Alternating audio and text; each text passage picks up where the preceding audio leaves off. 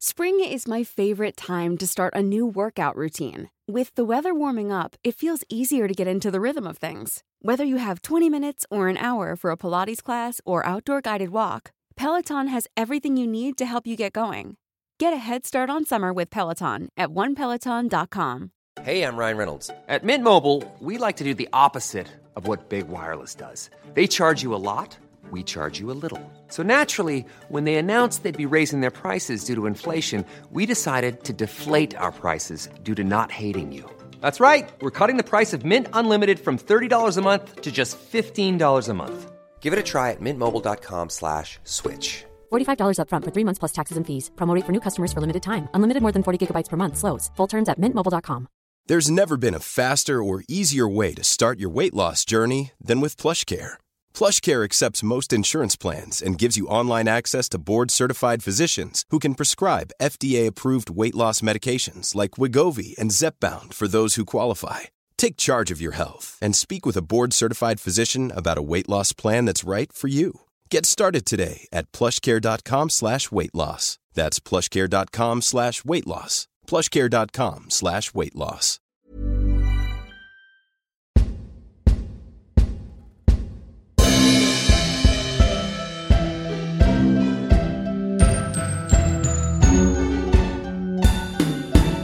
Really 007. James Bond is coming back to the big screen in cinemas in the UK, and we're hoping to go to every one of the 25 films. Join us as we celebrate the 60th anniversary of our favourite British agents by watching them all in order. We hope you guys are watching them too, so please let us know your thoughts. You can find us on social media at Facebook, Twitter, and Instagram, and our podcast is available on iTunes and Spotify, as well as video episodes on YouTube. Simply search for Really 007 Pod. After a long hiatus of six years where some thought Bond may never come back, we finally got a new James Bond in the form of Pierce Brosnan, and this is GoldenEye, Part 2. Morning, Q. Sorry about the leg. Skiing? Hunting. Right, now pay attention, 007. First, your new car. BMW. Agile five forward gears, all points radar. Self destruct system, and naturally, all the usual refinements. Now, this I'm particularly proud of. Behind the headlights, Stinger missiles. Excellent. Just the thing for unwinding after a rough day at the office. Need I remind you, 007, that you have a license to kill, not to break the traffic laws? I wouldn't think of it. Good. Right, let's get on to more practical matters. A typical leather belt. Male, size 34, buckle, notch. You finished? Yes. Good. A typical leather belt. Q, I'm familiar with that device. Not one with a 75 foot rappelling cord built into the buckle. Fire, and out shoots a piton, followed by a high tensile wire designed to support your weight. I see. And what if I need additional support? It's tested for one double O.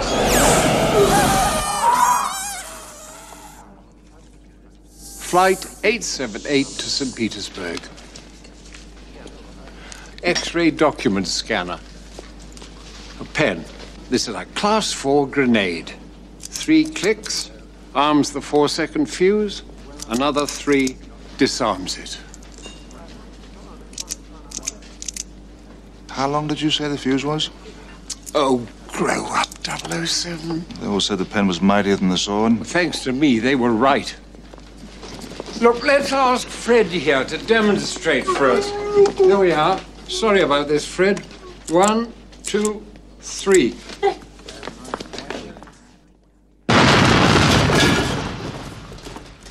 Don't say it, The writing's on the wall? along with the rest of him. Now, 007, do please try and return some. Do please try and return some of this equipment in pristine order. Don't touch that! It's my lunch. So we've just come out of Goldeneye, and um, I'm with actually bizarrely I was in the cinema with people who I know online, but not in real life. so, Very, yeah, very, very much so. Weird, weird situation, but always good. Do you want to always good introduce yourself? meet a uh, massive fan.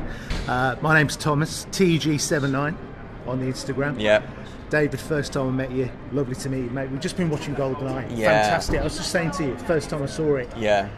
in this cinema when I was 16 years old in The- this actual cinema. I'm in this cinema, I was four, I'm 43 What sort of memories did that bring back? Oh wow, it's crazy. I, I was, ones, I I was with my best mate, and Yeah. uh, hey, we were talking about it the other day. Uh, it's, it's fantastic. I actually I cheated a bit. I watched it Saturday night on ITV.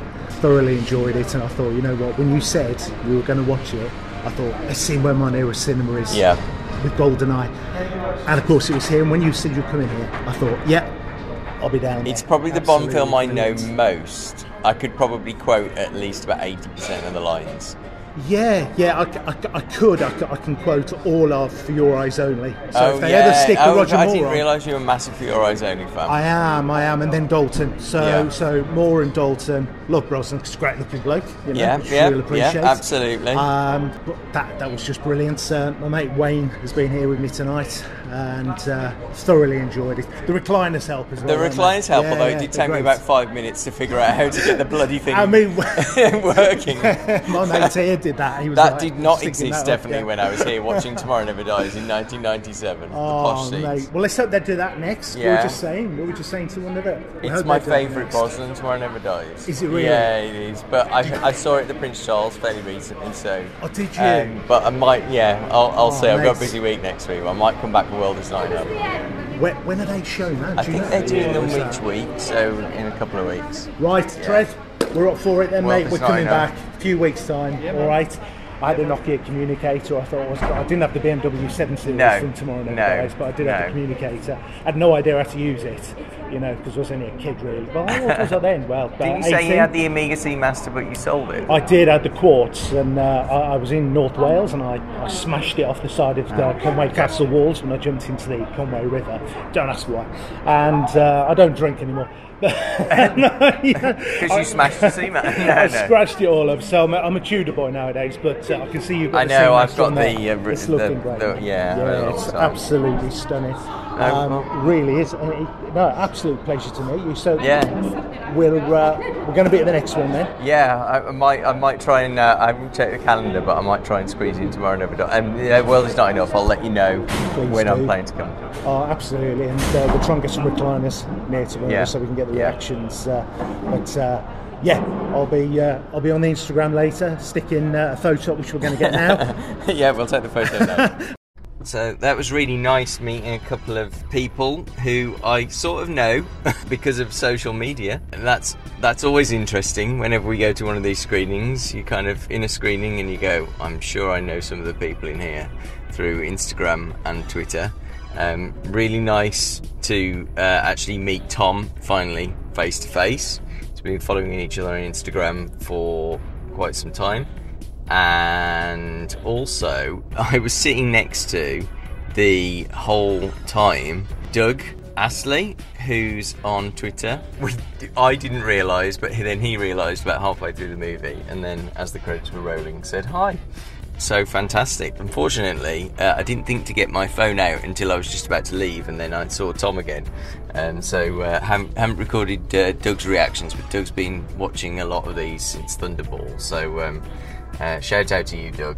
In terms of my reaction to the film, I'm just I'm a bit emotional to be honest. um, yeah, I mean, you know, you can go through all the kind of technical aspects. I appreciated certain things even more than I have done previously. I thought the sound effects editing was just fantastic, and I know that's a really nerdy thing to pick up on, but I honestly think that is one of the best sounding Bond films the uh, all the beeps and all the electronic noises and everything, particularly in the first half, it just creates this amazing soundscape in all of the different environments.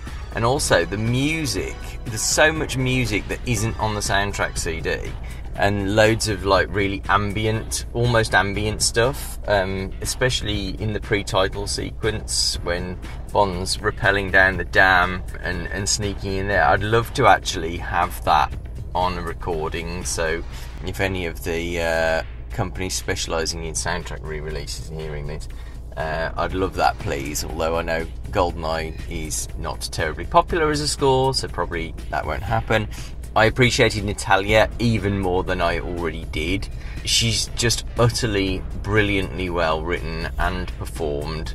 The film just wouldn't actually work without Natalia, and it's the same way that On Her Majesty's really wouldn't work without Tracy. That that character is really integral and also brings that theme to the surface, which I'd never I'd always noticed, but I didn't really kind of realise was as prevalent about female authority, and it runs through the entire movie.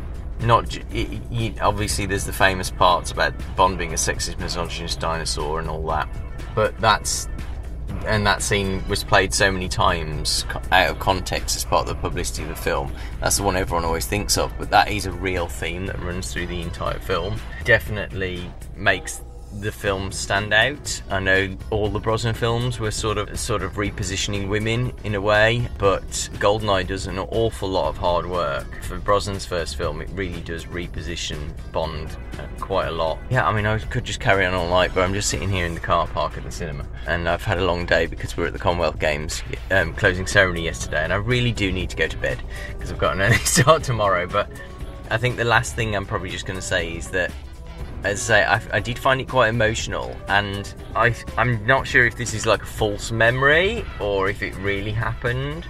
But uh, the scene that I always think of when I think of Goldeneye is Bond and Natalia on the beach. The, you know that, that that's what keeps you alone. No, that's what keeps me alive.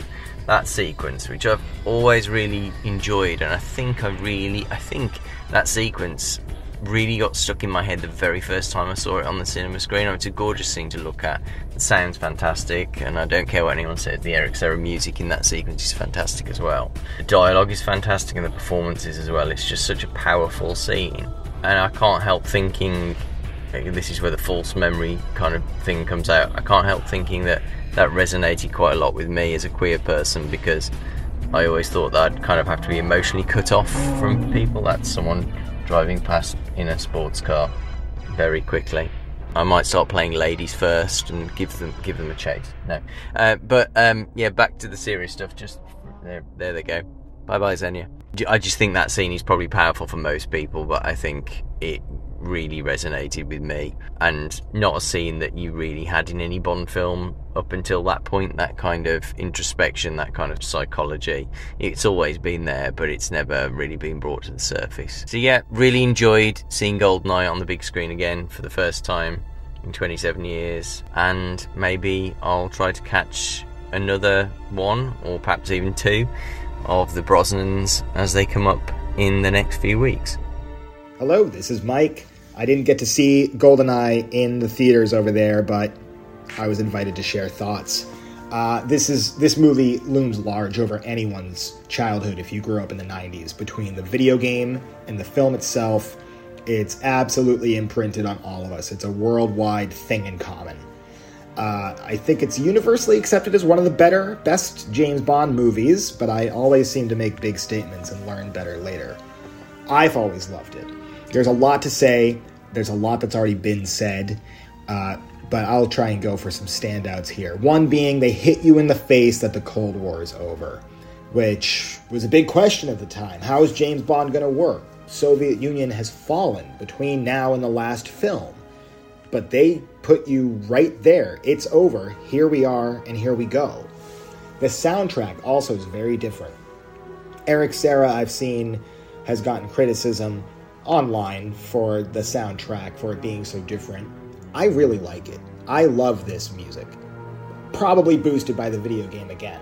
But it's different and it's modern and it works. And I think it works so much because it wasn't really done again, so we didn't get too much of it. For this movie, I'm with it. And also, 1995, we're in that sweet spot. High quality image, but we're still not doing CGI effects, so it's all very realistic looking and a couple of those stunts when the film starts off the dam and you watch him do that jump. It is absolutely breathtaking. And later on, the same sequence, leaping off the ledge after the plane, it's classic Bond. You see Ourumov right off the start here, and uh, when I think of a Russian officer, it's him. he's loyal to himself first, really, but I think he also finds himself more manipulated than he'd like by Alec while trying to go forward with this plot overall. The performance by that actor, though, is he's unreal. I keep forgetting the actor's name, but he, he, he just he, he takes the role over and he seems to take joy at the start watching Bond maneuver his way to the conveyor belt. Like, how's he going to get out of this one? And then, of course, Bond gets out of this one. Uh, we've got a big recast with M, with Judi Dench. I I think we all love her. We all have seen she's just one of the best, but you know, it's hard to imagine anyone could capture the air of authority that Bernard Lee had or even Robert Brown had simply for being in so many movies. And yet she does this in a few seconds when she sits down across that desk from Bond. Even the line about the bourbon, it shows that she's in charge and she does things her way. She calls him a sexist, mis- misogynist dinosaur, a relic of the Cold War. But she still tells him to come back alive. And so, in very much her own way, she was so M. And it's it's genius casting. The new Moneypenny here is also fantastic. I love her. I wish she had been able to do more films herself. I think she is the modern day Lois Maxwell. She captures that playfulness without it being too over the top. And I've always seen Moneypenny as the woman that Bond comes home to, even if they're always joking that they've never slept together for 50 years. The only thing we really have anymore coming over from the old films, the, the previous films, is Q, Desmond. And this is when he's really lightened up a lot. Another episode, the guys put him as the mad scientist, and it's so it's totally true. You know, he shares a joke with Bond in this one. After the dummy Fred blows up, he comes in with the cast that's a missile launcher, and pretty much all the gadgets are. It's hard to get a bad gadget, but these I, I feel like are especially iconic. The laser watch, the pen grenade. You almost feel like the pen grenade has been in a Bond film before, and not that way. Not it wasn't. But it's got my favorite line ever by Q in this movie. You have a license to kill, not to break the traffic laws. The rest of the cast here is fantastic. I don't think enough credit is given to Bond films for how tight the the scripts are, and every character always serves a purpose. Even the worst Bond films, every character moves the plot along in one way or another. Nothing's wasted. So we've got Natalia, one of the most memorable of the women in the series to me. Again, probably because of the video game, always standing in front of as much gunfire as possible in the archives level. And she couldn't die, or you lost the level, and she always died. But she does a lot of work for the story. She's a mirror to Boris, which this whole movie seems to really be about. Bond is the mirror to 006, and Natalia is that mirror to Boris. She can get into the computer and do the coding. Um, and she also takes Bond to task. That interesting scene telling him, Your guns are killing, you're. Do you think I'm impressed? It's what keeps you alone. Not too many people really do that to Bond, male or female. It's a very, very, very interesting scene. Then you got Boris, of course. He's probably the most quotable person in the movie, with his I am invincible and slugheads, borscht for brains, spiked them, as he effortless, effortlessly hacks the FBI it's amazing. My favorite henchman ever is probably Xenia. My opinions change by the day, but I just Xenia is constantly top three. What can you even say about her? I mean, seeing this as a child and learning what sex is, and then having your understanding of sex completely upended, pretty much within the same movie and then you learn, a, you know, what am I seven? You learn about a praying mantis at the same time, and you think this is what it. Oh my, it's a lot. It's, it's a lot to take in. But she, again, like the guy who plays Ourumov, she owns this role so much. She becomes it. Watch her in the background when she's not even the focus of the scene. She's still 100, like she should be the focus. Plus, one of the best one liners ever. She always did enjoy a good squeeze after she dies. But had she lived, she could kill me anytime, honestly. 006, I think that's a classic villain. That's one of the best you could ask for. He's in a long line of uh, seemingly equals to Bond, though. That Red Grant, uh, Scaramanga, Franz Sanchez line. They're charming or they're strong, they're intelligent. This is really the ultimate kind of on the nose. He's a former double O. He analyzes the situation the same way, same training. But I think that the introduction, reintroduction of him is perfect. You see him coming out of the grave, the crumbling statues of this fallen empire around them, discussing Bond's own seemingly outdated loyalty to Queen and Country. The light is on Alec's burned face, and behind him, with darkness ahead. Meanwhile, Bond is lit front on with a dark side. It's very, very visually, visually symbolic. It's very nice. I like it a lot. And you get that comment about Bond's parents dying in a climbing accident. It's really not something I ever needed to know, but I really like knowing it. And overall adds to that deepening of Bond's world that I think GoldenEye does a lot. And Pierce, of course. First movie with Pierce. For me, he's a, very much my Bond in so many ways. I'm a kid of the 90s. He, he's the Bond I had that I grew up with, that I saw first. I've always thought he was that perfect mix of Connery and Moore. He does the one liners so well, but he's also tough as can be. Maybe not as can be, but when he needs to be, he can be tough. He can really be serious and intimidating. Uh, but they hit all the marks in introducing him, which, for a character we've known for so long, we get to know Bond again a lot with the new actors. It's always fun to see it, see them do it. You know, Connery was kind of forced because it's the first movie. He's at the casino, but you see George Lazenby driving, Roger in bed, Timothy's on an assignment, and Pierce starts on some random, unrelated mission. I also, it's one of my favorite tropes of a pre-title sequence when James Bond is at the end of some unrelated mission. But with 006, uh, you get that real, real back and forth between them. Someone, you know, he knows his watch and stuff, and anyway, with Pierce, uh, he just I love him. I love him. He's he's a perfect addition to the heritage of, of what is Bond. And the tank chase. There's a lot of things in that tank chase that are Pierce that become Pierce Brosnan's thing. He does when he fixes his tie. He does that in every movie after. One thing I have always adored about GoldenEye is no one ever does a regular turn. Everyone drifts or they do a full 360. It's probably how they really drive in St. Petersburg. I've never been there. But even in the tank, he drifts. And when he bursts through that wall and the Bond theme plays, you just don't get better than that. You really don't. This movie is a romp. I love the forgotten secret EMP device from Soviet times. And that they have the new, brand new electromagnetic resistance helicopter that's the perfect thing to use to steal it. The henchman and the villain are both direct equal threats to Bond, with Alec being on the level mentally as well as physically. And all in all, it adds so much depth while honoring the, the, the line. You've got very much a you only live twice feel with the volcano and the fake lake, and now you've got the real lake that actually gets drained for the satellite, which the real thing actually fell down a couple years ago or, or more now. But this movie's great. It's great, and I'm excited to watch the rest of the Pierce Brosnans now, in line with the rest of you. Walther PPK. 7.65 millimeter. Only three men I know use such a gun. I believe I've killed two of them. Lucky me. I think not.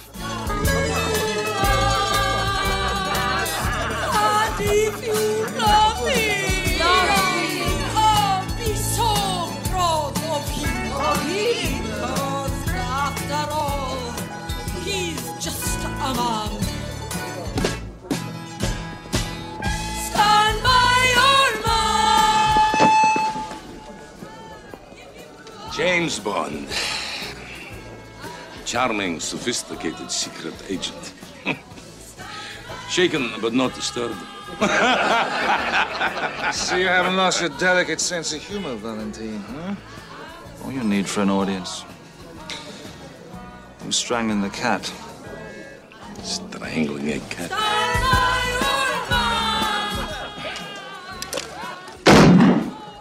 That is Irina, my mistress. Pretty talented girl. Irina! Take a hike! So, we've just come out of Screen 8 at the View, watching GoldenEye. Yeah, again, it just doesn't disappoint. Chris, go on, give us your thoughts.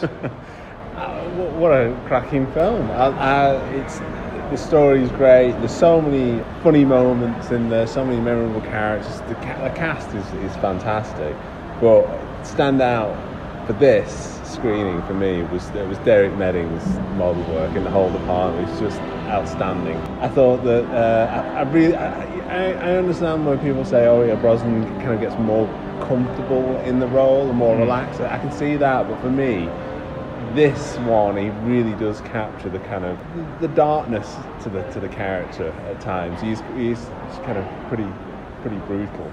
Listening to the score, there's more happening in the score than I remembered. You know, there's lots of bits. It's quite a busy score. I thought.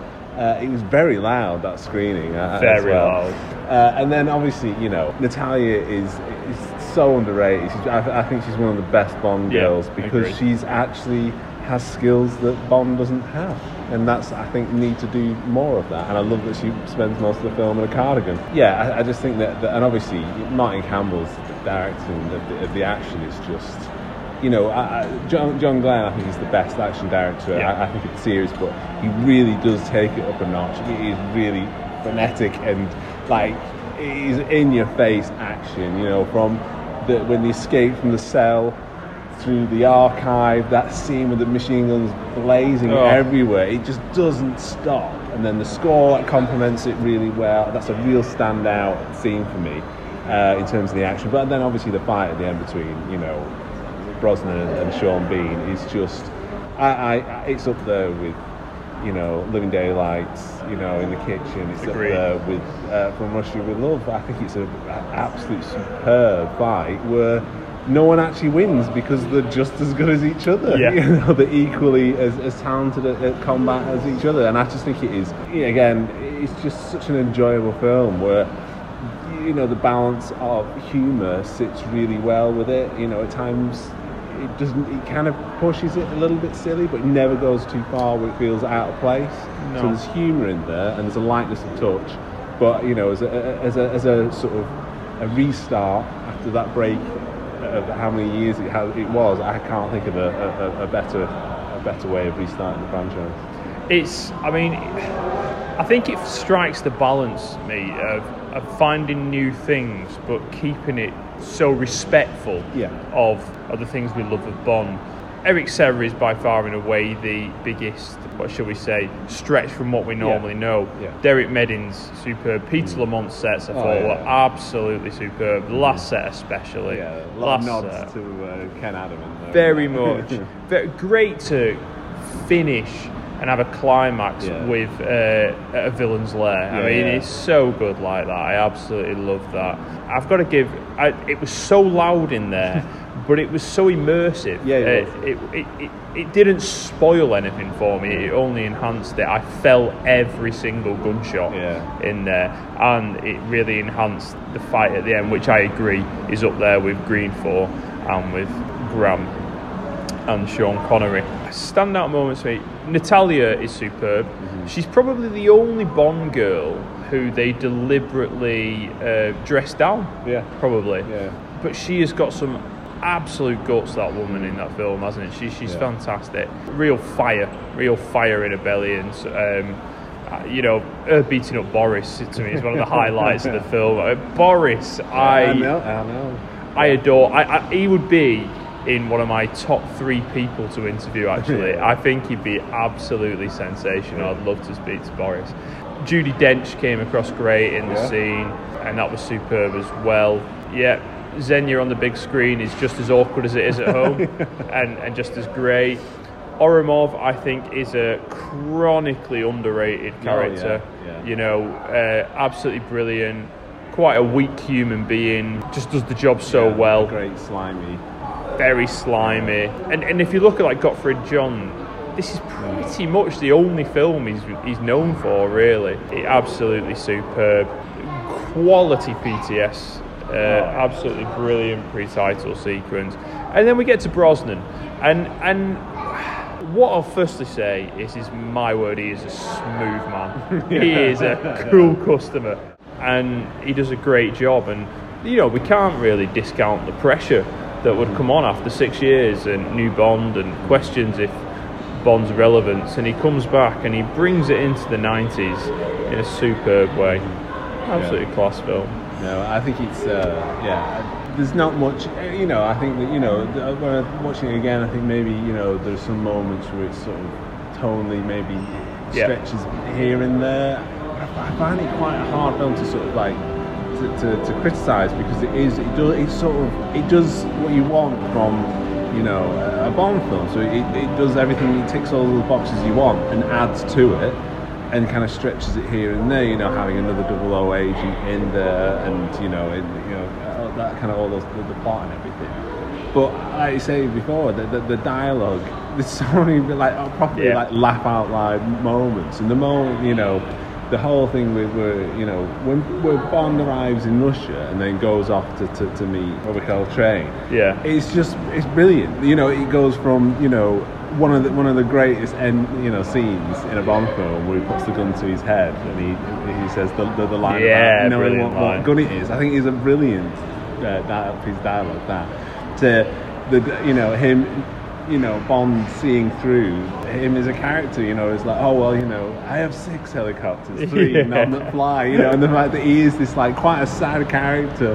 and he, can, you know, and there's some the funny scenes where he, tell, he says, you know, he's like, Dimitri, tell him along the way, well, silence, Dimitri. it's so funny, and it's played perfectly, pitch perfect, and I just think that from then on, I think it just it really doesn't stop. You know, no, it doesn't. The, the scene in the you know in the I don't know, with the wreckage yard is great, really yeah. tense. You know, there's mystery to it, and obviously, you know, seeing it if you see it the first time, you know, the reveal that it's you know that it's, it's Sean Bean is actually you know the, the, the villain. It was always you know it was a great reveal. I, I, I think for, you know if I try and get past all the nostalgia that comes attached to it, I still think it's a bloody good Bond. Absolutely. I think That, yeah, and, and to, to, to give him his dues, like I say, you know, Pierce Brosnan is not the greatest actor, but he he has presence and yes. he has confidence. And there are some bits where you know he's in the in in the uh, casino where. Uh, she says something like, how he asks how she wants her martinis, like straight up with a twist, and the way he sort of looks, and there's, there's a little little mannerism, it's very cool. And the bit where he climbs on the yacht, and there's no dialogue in that whole scene when he's chasing it, obviously going after the, the gets on the boat, gets on the yacht, wanders around, smacks that guy in the face with a towel, you know, yeah. and winds his brow. And it's, it's like, this is. This touches a Roger Moore, yeah, isn't it? Exactly. Absolutely. Yeah, yeah. And yeah. his blazer. Oh, it's brilliant. I, yeah, really, really. I thought, you know, seeing it on the big screen, because last time I saw it on the big screen was when it was originally released, it still looks great. Oh, it, it does. looks fantastic. Uh, credit to Phil Méheux there. Yeah, because the editing as well. Is... Both I'd say both GoldenEye and both Casino Royale, they look timeless. I don't think they look dated as films. I think the camera work is fantastic in both yeah. those films. Yeah, yeah. Well, we've had a brilliant time. I, I can't really say any more. I mean, it, we, are just spoiled. I, I come and say this every week, and you can't really do anything else about it. You know, you can't start trying to compare and rank and all that because at the end of the day, you come here, you pay your price to watch a Bond film, and I've had more fun at the cinema watching a Bond film than I have for a long, long time in the cinema with other films. Yeah. Bring Gone Tomorrow Never Dies. See you later. Why can't you just be a good boy and die? You first. You second. Up! Situation analysis hopeless. You have no backup, no escape route. And I have the only bargaining chip. Where is she? ah, yes. Your fatal weakness. Off. Bring her in. Lovely girl. Tastes like. like strawberries. I wouldn't know. I would. Mm.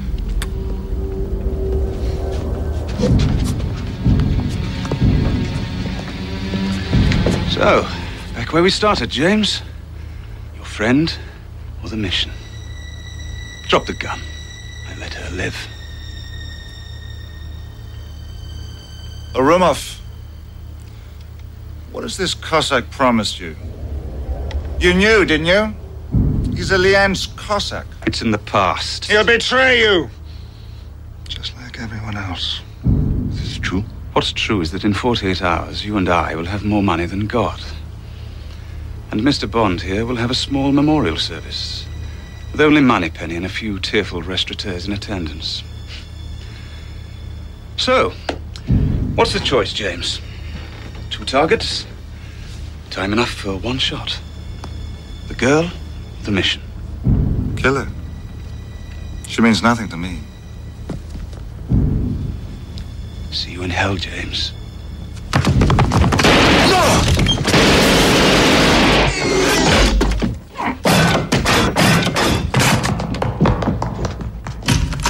One inch armor plating. I'm fine. Thank you very much. You can just hear the end of Surrender confusingly as we've come out of Goldeneye. Yes, I know what you're saying. It's a lot better than the song that we've just come out of, but the experience of love, that's the overriding memory that will. the experience of watching Goldeneye again. Yes, indeed. Outstanding. Gosh, uh, it flew by, didn't it? Oh yeah. It seems short, in a good way, shorter than ever, and I think because it really takes its time to get to the actual Yeah. story, it really takes its time. So I think once you get to it, it's like, wow, it's actually been like 30 minutes. or Yeah. Something until you Mm. actually get to Natalia and Severnaya and all. yeah, it is, isn't it? I always thought the Q scene was fairly early on, but I bet it's like 45 minutes. now, that's isn't been it? like all that, all the MI6 stuff is like a third almost of the way. Yeah, yeah, yeah. So it's it's really different in that Yeah, regard. and it's funny, Bond and them seeing the sort of Yeah. almost the inciting incident. as it's going on, Yeah, isn't it? that's- Yeah. Unlike CNN, we prefer our pictures Yeah. like that. And I, I realised that M's not in it again after that. No. Which is unusual. You'd think, obviously, they, they put her more and more in. 'cause you got Yeah, Judi yeah. Dench, haven't you? But she didn't sort of come on the phone at the end or anything like that. I think even by like, let's say the previous film, basically a lot of the you know seventies and eighties films, like M would either pop up or would appear at the end. Yeah, yeah. There would, It's there like would a be- mission update. Yeah, there would Yeah. be some form of Q one Yeah. as well, but neither of them do. They're in it a lot when they're in it, and then Yeah. they're sort of gone, and that's it. But I think it needs to focus on the story a bit more. I think it would. Just Yeah, yeah, yeah. Mm. Yeah. Because they follow, unlike a lot of the Bond girls that have been on, in particularly in the 80s, like Stacey, M- Octopussy, they're not in it for the first half. But Natalia's in it pretty much. Yeah. Well, yeah, It's pr- funny. pretty much. I was thinking, Tom. You know, you said Boris Grishenko.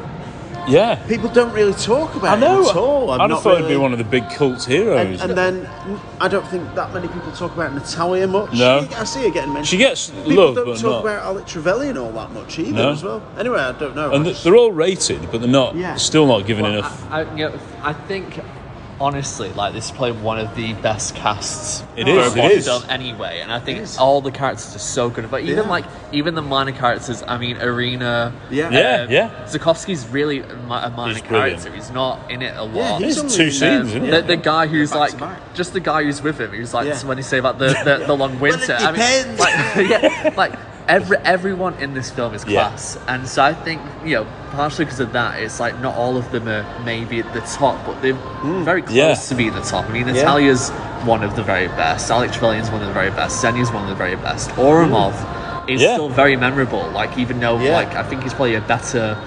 He's I like a number two in Yeah, there, is it? yeah, Because you, you yeah. think, I was saying to Matt, you think hmm. of him, oh, he's going to be the main villain, and he's the one who betrayed them, obviously. Yeah.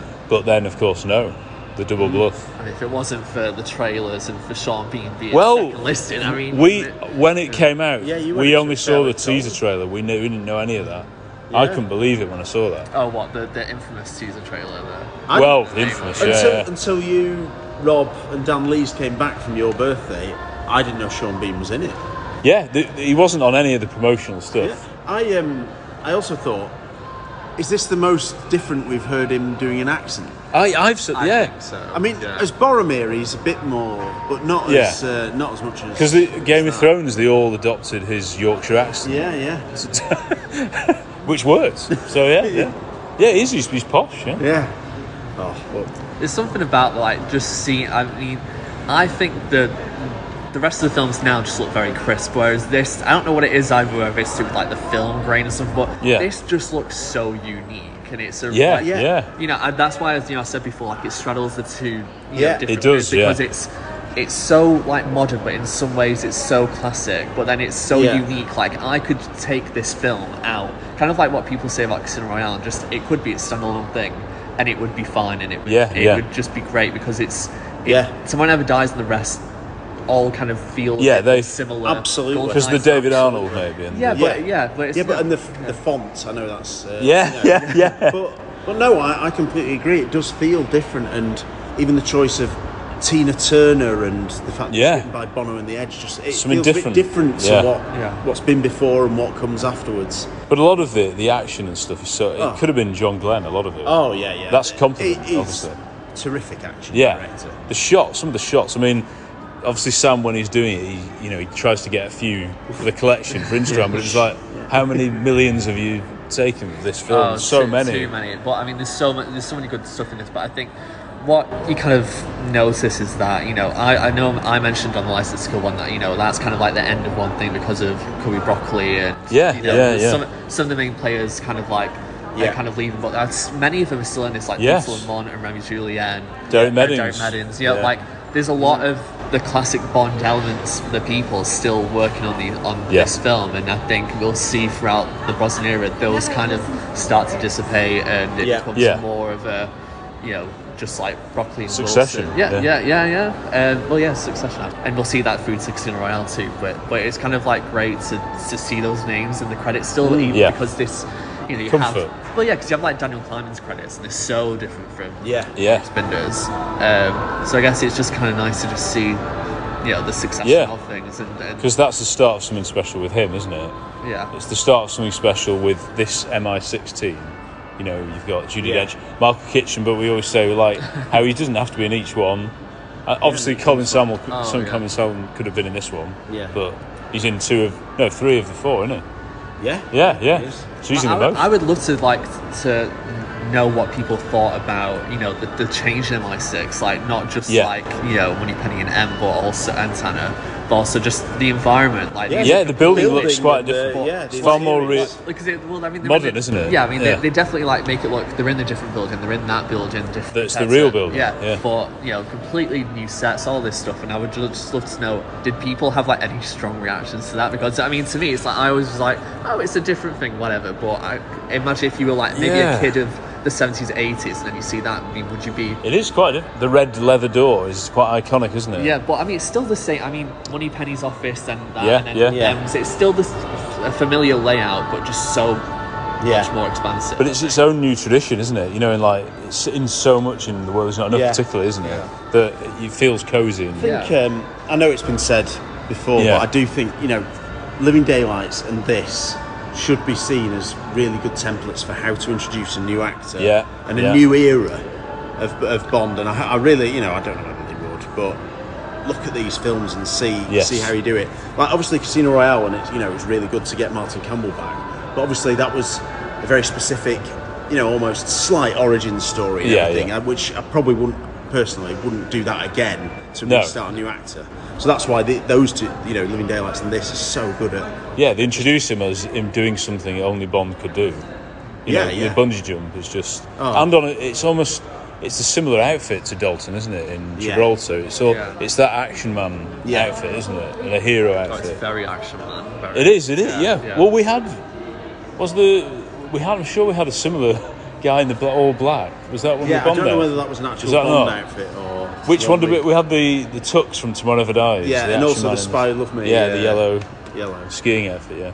Oh wow. Golden I, days. I, I, no, I only remember the the one that came with a piece of film, but I mean. Yeah, Oh, yeah, you yeah. did get those. Yeah, didn't yeah. yeah, yeah. I was gonna say something that I've like noticed every time, but I've never really like said because no, everyone's like, well, I didn't watch that. But there was this show on CBBC called The Ghost Hunter, and you were probably too old for. That it was like 98, 99, I think, when that came out. But anyway, the driver of the train, uh, Oh. is is like he's like a caretaker, but he's like a, he's kind of like a bad guy in that. And every time I've seen this film, I'm like it's the guy from The Ghost Hunter. Really? And he's really like like rough old British guy, and so when he's like being like Russian in this, I'm just like. Yeah, there's. I mean, most people are doing accents, aren't they? Yeah, yeah, of course. Because you, you know, it's quite difficult in those days to get to Russia and all. that. Oh, yeah, yeah. But they did. They did film in St. Petersburg, didn't they? I mean, a lot of that. Look, Jews? yeah, No, I don't- I- it can't all I think be. there was a lot of. I mean, I know like Some of the sets. I know yeah. the uh, when the meeting with uh, Mishkin's happening and all. Yeah. that. I know that whole exterior set. I know that's that's London.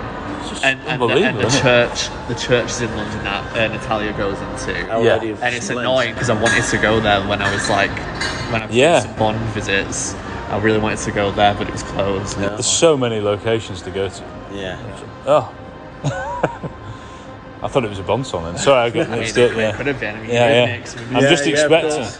Yeah, yeah. Famously. Going back to Sean Bean, he, he, like you say, he doesn't get enough. But how? What have you thought about him as a baddie, Sam, growing up? I thought he was good, but I think I can understand of just other people overtaking because I think it's I think because all the other villains are all really good as well. Like I Yeah, think yeah. he sta- he doesn't stand out as much because you have someone like Xenia who is just so. Yeah.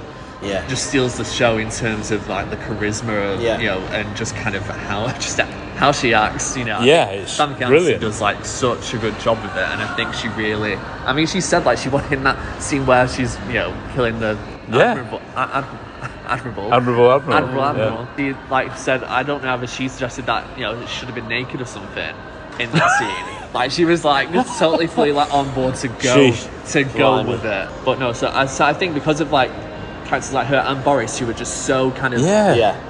you know three dimensional. I think Sean Bean's character gets a little bit kind of like Yeah. I'm bad guy selling stuff, and I think maybe they could have like gone in on the oh he was an agent. Maybe you know things there could be more Yeah. relationship development with him and Bond, but I think what we get is good enough, and I think it services the film. Because he's meant to be like, you know, similar to Bond in many ways, but there's so much sort of one-upmanship, isn't there? Oh, yeah, yeah. They're really babyish. The whole tastes like strawberries. I wouldn't know. Uh-huh. I would. No, Yeah, no, it's no, like no, no. I was always better. I'm like we didn't Yeah. watch your films. Like Yeah, where are your yeah, yeah, films? yeah, Like, yeah. you know. Yeah, maybe spin-offs. But no, it, you know, it is interesting to do a, you know, to have a, another double O Yeah. agent as, as the villain. We've not seen that before. And so then inevitably, having shown the friendship and all, you know, how Yeah. you thought he was dead and then everything, you know that they're going to have to come face to face in a fight. And, And you know, that- and what a fight. It's so good. It's There's like three stages to it, isn't there? There's like in two different rooms and then Yeah. going all the way down Yeah. onto the Unscored, edge. of course, Yeah, which is crucial. idea, Yeah. yeah. Not because of Eric Serra's. Well, I mean, do you want us to talk about Yeah, please go, do. Go, yeah. go on, Matt. Go on. I really want to know what you're going to say about this. Well, firstly, I, I do have an element of fondness for it because it immediately takes me back to seeing it for the first time and then seeing it, you know, Yeah. through all these years. It's not one I, I would like to put on.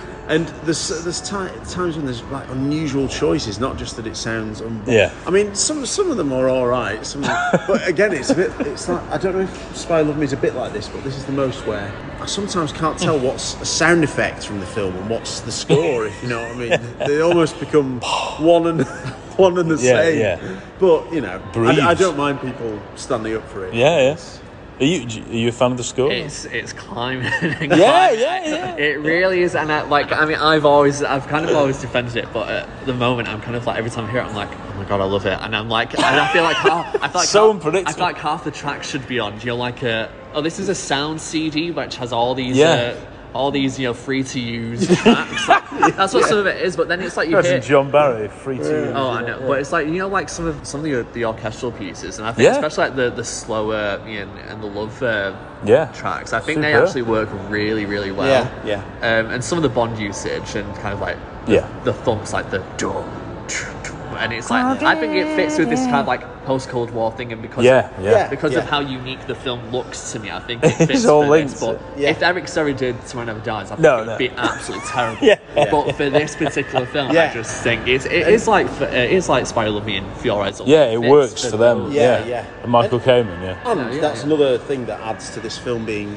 a bit of one on its own almost. Yeah. Like you say, like clinging on to some of the past, but not as linked to the other Brosnans as, as you know, No. as, as they it, but it knows what Bond fans like. Like Oh. the Q scene Oh. is so like You this is exa- it's an a Roger Moore Q scene, isn't yeah, it? you get a brilliant pre-title sequence. You Yeah, great, yeah. you know, as well as introducing sort of new elements, but you get a brilliant M scene, a brilliant Q Yeah. scene. You know, you get an unbelievable chase. The tank. You know, Yeah, you've not that's- seen Bond in a tank before. No. So it's like a variation. that's an only Bond would do this Oh, kind of yeah. thing. Yeah. Other action films, you and then really. you get a very clear third act. Yeah, you know, yeah. you know what It's needs set to be done and- you will kill him. Yeah. Yeah, Unless he kills you first. Yeah. it's just outstanding. Jack Wade is another character. Oh yeah. Yeah, yeah, yeah. yeah, yeah. You know, yet another. He comes back though, supporting doesn't character. he? He Yeah. does, yeah. Well, I said I'd be. He's in. He's in more. He's in another scene right at the end, of course. So he's Yeah, in yeah. four scenes, maybe. Yeah. Yeah. It's quite a lot for. Yeah, for a An ally, yeah. Yeah. And he doesn't die. No, no, no. Well, John Glenn's not directing. That's true, actually.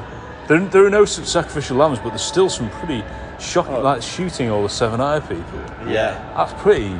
I kind of love that they, Edge that they- 12. They, kind of like go from that to MI6. So you just have this like, all this Yeah. stuff going on, And you've it just switches And you've off, got yeah. casual, you know, Moneypenny and Bond banter, which Yeah, I yeah. love in this one. Yeah. Well, Uh, Nikolai Quack famously can't stand that. that. I don't know. I don't. I, I, I, I think it's great, and I think Yeah. I think Samantha Bond Sorry, is Nicola. so good. No, no, no, it's fine. No, it's fine to have, to have that opinion. Yeah. I just think you should like. I She's just- great, and a new Moneypenny, yeah. And I think, you know, because I'm not a fan of, of Caroline Bliss's Moneypenny. Whoa, sorry, I know, sorry, I know, Caroline, I know, sorry. no, it's more. It's that's more just for what the, the dialogue rather Yeah. than anything else. And Barry Manilow collection. She's like Moneypenny, in this is like, oh, you know, I was just on this day and I got called back in. It's not for you, and you've Yeah, had yeah. this opportunity and you've not taken it. Um, I love that someday had to make do with your with your innuendo. I think it's. But that's such a good changing it up a bit, isn't it? It's doing Yeah, something yeah, different with it. But it remind, but it feels more Lois Maxwell style. Oh, yeah, like yeah. Original. It's still flirting. yeah. Yeah, yeah, It's- yeah, yeah. Like they give they give to each other. I, Yeah, yeah, yeah. There's chemistry. Brosnan, he's got great chemistry with all the women, hasn't he? Even you know Famke Janssen as well. Oh, yeah. Because I, f- Oh, I yeah. always forget that they don't like sleep together or anything. No, they don't. They just have that kissing fight. Yeah. Again, as kids, like, what is going on? So Yeah, so adult, isn't it? This film. Yeah. A lot of and, it is and very. the way she's Yeah. turned on by killing. You know. Yeah.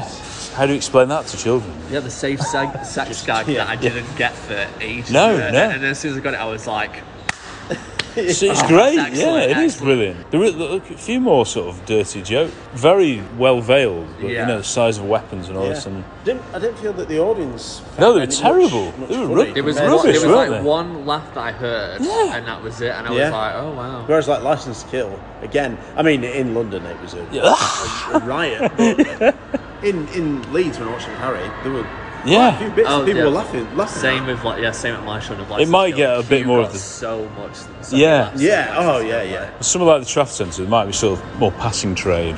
I don't know. Yeah, because it wasn't an, it wasn't it wasn't full, but it's not been it's not been. No, there was still No, it probably like thir- no, I was 25. expecting it to be Yeah, I was. because I it- was. people do. You know, a lot of my mates from uni.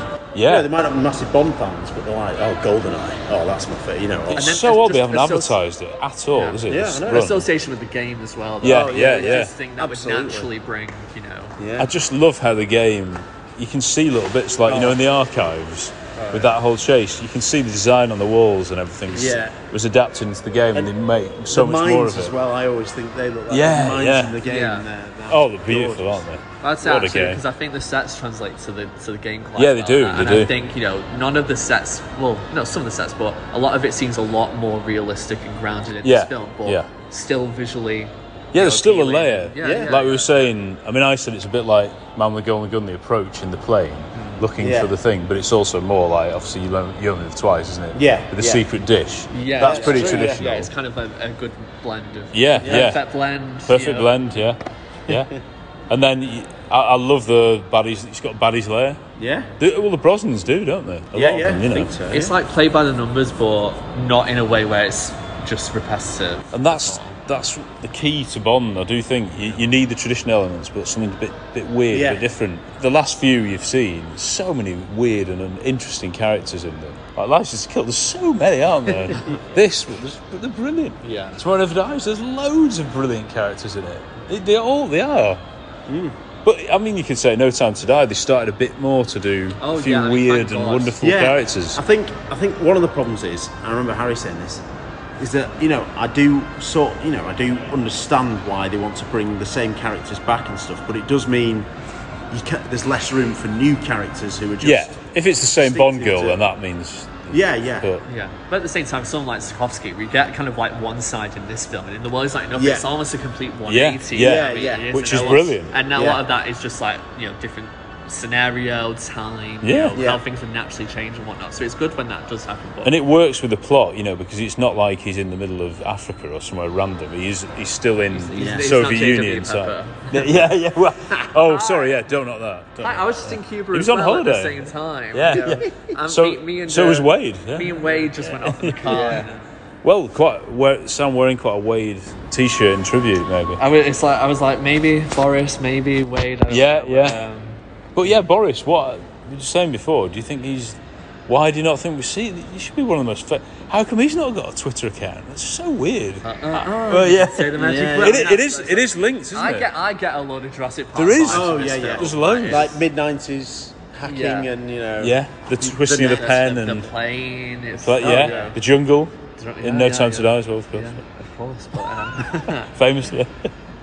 but yeah, we've just seen Goldeneye again. It brought so Oh. many memories back Yeah, for me absolutely. as a 12 year old and just falling in love with Bond all over again. So I th- it's the most, it's probably the most a film I've ever seen at the cinema that's had the most impact on me.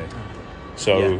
to see it again, and I do, I do think it's shot so well. There's so many amazing close ups that when you see it on the big screen, it makes such oh, a difference. Oh, Yeah, I think there's a lot of like weird edits and stuff that doesn't that doesn't happen again. Like you know, like a lot of crossfades and weird Yeah. transitions, and it's it's not Yeah. standard. Waking up when Xenia's sort of dropping yeah, down and it just stuff. looks so good and so interesting. And Yeah. it's not Yeah. boring at, at all. So I think I that's love just that. another reason Yeah. why this is so unique. You know, the zooming in on faces like Natalia's Yeah, the things train, going the on. train, That's right. and the tank. You know, there's Yeah, you know, yeah. Yeah. yeah. No, it's absolutely fantastic. So we better go, but Yeah. had another amazing night. We really are now motoring on. We are. Sadly, less and less and less films to see, but it's. I mean, it's just what a what an amazing year it is. We're very lucky. We are. Lucky. Was it April it started? I think it was, wasn't it? I think. Well, it must have been. So we're four months in. This is crazy, isn't it? and Tomorrow Never Dies next, which I'm s- I'm so glad has grown and grown. The love for that has grown and grown amongst proper Bond fans. no, can't wait for that. No, no, no, we can't go on that now. Right, we will report back very soon. But have a good night and please watch Goldeneye if you can on the big screen. He was your friend, Trevelyan. And now he's your enemy and you will kill him. It is that simple.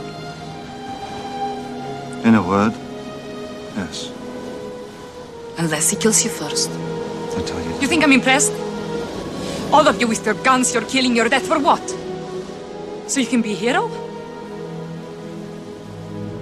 All the heroes I know are dead. Talia, listen to me. How can you act like this? How can you be so cold? It's what keeps me alive.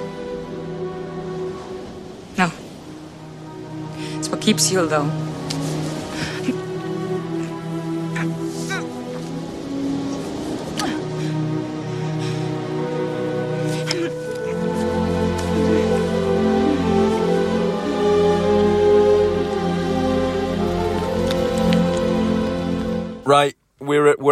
Back in the car, having just seen Goldeneye at the cinema. Which is quite a great sentence to say that I've seen Goldeneye at the cinema. It's everything you remember, and it's it's it's a great return to Bond. And the the main thing we've just been talking about on the um, walk from the cinema back to the car is kind of the tone of it. Obviously, just come off License to Kill, which although it has jokes, it's obviously seen as a more serious one. It's a 15 and that, but clearly things were were kept lighter in this one, and like the introduction of Pierce Brosnan.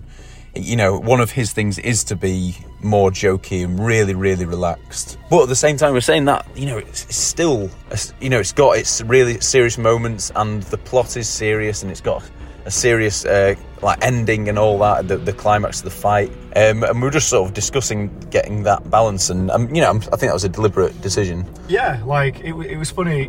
Uh, It was nice to see how like busy the cinema was. Like, oh yeah, packed by the way, complete sellout. Yeah, Um, yeah. but like how many times we were laughing out loud. Yeah. I, I've From the off. discovered that I actually snort. yeah, And, you know, yeah. and but but then you were still back at you know you're back in the room. It never took you out of it. Um, that's right, And it was just so so playful, but at the same time, thanks to obviously the casting and stuff like that. It was Well, that's it. Such a sinister film. Great. You know, Well, like, just flip flop between. Even Xenia, who she, you- we were laughing out loud at a lot of her behaviour, mate, but I she's was- she's also scary. Yeah, it's Yeah. like worryingly arousing, but at the same time, you know, it's like I think it's the first time I've noticed when um, like he's going to derail us, you know, and then her, she's like smiling in yeah, she's like any form of danger. She's like clearly aroused by it, which is great.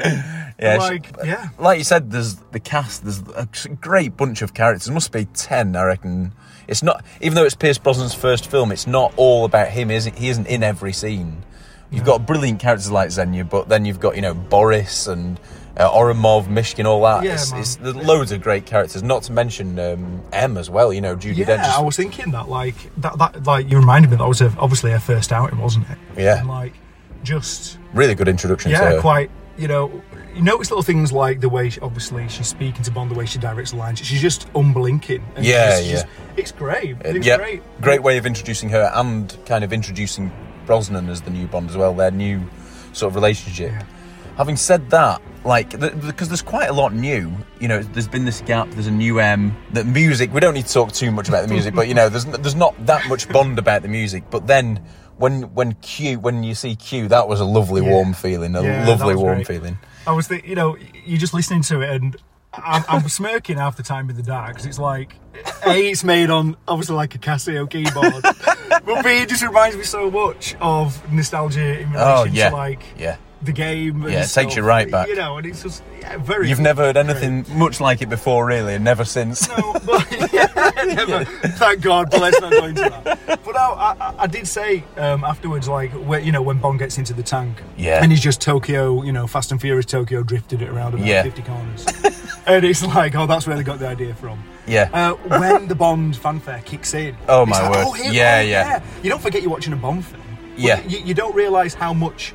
It has got you an impact that. there, And as soon as you hear that, it's like, oh, yeah, it's on. Yeah. Even though it, there's been Yeah. so much action so far, when that comes back in, Yep.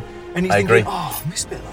I missed Yeah. a bit of that. Because you know, you know, and the other Bond films use it so much with with good effects. Yeah, I think like the like, hold they on, u- they use it. it. Yeah, they use it as well for like moments like oh only Bond could do something. It's, it's the perfect moment with Bond commandeering a tank for a chase. And I was but yeah, go and, and and you know it has loads of impact. But yeah, like you say, it just makes you think a bit more of that. played? Yeah, How many- yeah. I'm trying to think. No, I I- think I- that could gonna be it that could again, be. you know, there's there's little bits of Bond theme on the timpani like dun dun dun dun Yeah, yeah, but with the old yeah, yeah. Love to Um, know that instrument is. I need to know. But yeah, I, I, I, the Martin Campbell directing, it's it's the other thing that James mentioned as well is like there's not really any opportunity to go to the toilet. It's it just it keeps going at such a good pace, and it's ri- in terms of like the plot, it's pretty. You know, it's not. I'm not saying it's simple, but it's straightforward enough that you can follow it all the way, and it builds to a climax. You know what the the mission is. You know what Bond's got to do. There's a ticking bomb kind of element to it. And what the antagonist wants makes sense. Yeah, Sometimes, yeah. I think in the more modern movies, they just try and get a bit too smart and they just completely lose that Yeah. sinister edge. Yeah. You know. How good is Sean Bean? Oh, he's he- he's a physical match for Bond. I almost wanting him to say the uh, classic B word, but he never came. From Yeah, nah. Classic. Must be one of the only on, films- drop. Yeah, yeah. No. And I remember at one point when we really lost his rag with him. He's, he's, he's what? you, dropping it. The uh, yeah, he's, he's when he's in the uh, when he's in the old graveyard. Yes. With it, he definitely drops into the old South Yorkshire when he gets Yes, annoyed. yeah, yeah. He's like, "There's the Sheffield United." Even song. that was some fairly through that." unusual music, like some piano sort of slow. eh, But um, yeah, he's he's brilliant. The, the fight at the end, so Yeah. I think it's the last physical fight that Bond's where he's had Really a good. match. Actually, Do you know what? Um, I apologise, but what, what? Which film is it where? And it's in my mind one of the most aggressive fights. Leaving out the Daniel Craig stuff. Mm. That, that's forget that. Yeah. What I'm talking about is what's the one with Sean Connery where he's fighting in the train and it's Oh, from Russia with Love. Yeah, yeah, really yeah. It's similar to that where the Really throne. Yeah, yeah. And the fact that they just dropped the soundtrack, there's no yeah, Casio absolutely. it. Yeah, it's like, wow, this is every sound, every punch, good. every blow. Really good. Yeah, and oh, I, th- I think it's one of, one of the best fights in the franchise. Actually, that, and it builds to an incredible death of a villain. Well, two death. There are two, he, he gets two kind of deaths, doesn't does. It does. It doesn't explode on impact. Which, No. You know, it just bangs his head a little bit. yeah, having Looks- said oh, that, in fairness, I don't know if it's the bel- uh, benefit of the big screen. I noticed his legs are pretty well, twisted. yeah, you got well, they're gonna be, unfortunately. But Yeah, you know, yeah. I love how conscious he is. Yeah, You know, yeah. That's what Yorkshire tea does for you. You know, yeah, yeah. Yorkshire tea, the Hard as nails. And Warburton's. Is it Warburton's who's been advertising recently, or I don't know. No, I think it is actually. Yeah, yeah, I know that's Lancashire. Um, Anywho. Yeah, But, oh, um, you get as well as that death, you get him. You know, like ah, the proper scream of a baddie. It's so good. I love it. I was, I was chuckling to myself. Just like the way when he's falling, like it's just, yeah, yeah. I love that. I love the. I love the. I love the fact that there's that clear lack of CGI. Yeah, It's still got absolutely. Practical. 80s, early 90s vibes. Yeah, yeah. And great just- sets and great settings and stunts and things like that. Absolutely. Shout out to Rareware though, who made the N64 game Oh. because, like, I'm, I, I don't mean to keep coming back to that. No, you must. Again, it's part of it. that I've, I've non-stop been playing that for the past 20 years Yeah. and it was such a big part of us culturally growing up and especially at university Yeah. and stuff it was just like always Yeah. but the setting like the way they were able to like um, create that digitally was incredible Yes. well it really did a lot of the smirks on my face were looking at those settings and thinking my word I yeah, remember the graphics of that. Yeah, yeah. great just Yeah. incredible Like, um, there's obviously, we laughed about the train level where they've got to escape with a laser. I don't want to talk about the trailer. But she, pl- it was stressful that level, po- that. It was that point where I really realised I needed to go to the toilet, which is nowhere near really the end. Yeah, so I just yeah. I was yeah. Just I, went. I'll forever remember that. So I just went. Yeah. Um, but yeah, Yeah, and the jungle, I remember that level, Xenia shooting Yeah. it so hard in the mist. But like the whole the whole watch thing coming back to that's a good Yeah. throwback. That was I mean his watch that Omega That's it, I- Master was the ultimate flex of the nineties. If you had that watch, you were either cash money or you were like a serious Bond fan. And I remember obviously I was thirteen when that came out, but for my eighteenth I was fortunate for my parents. My dad was a big Omega fan always. He has got the Omega. And he's like. We're gonna buy you an we're gonna buy you an Omega. I'm like, oh my days, here we go, Bond watch time. Yeah. And I remember walking into the jewelers like Bond watch, Seamaster, please, and it just looked absolutely ridiculous on my. It was so big with my little sparrow wrists. Uh, unfortunately, I had to opt for the paupers Well, version of, a, of a Speedmaster. But, but we can't no, all be as, um, you know, as formidable as Pierce Brosnan, though. No, those wrists. I mean, if I tried to land a punch down, that'd be it. But, He's uh, good. He's good in the action. He's good in the fights, and He is. Um, And uh, what was the? It was in a film, I think, before, obviously before Taffin. that. Way, David, what's the, oh my? You remind me of something Adam and Joe used to shout. You Yeah, yeah, you shouldn't be living here. Yeah. Should- but uh, no, he's in a film. What he was on a train. He was another like spy, so like secret agent kind of guy.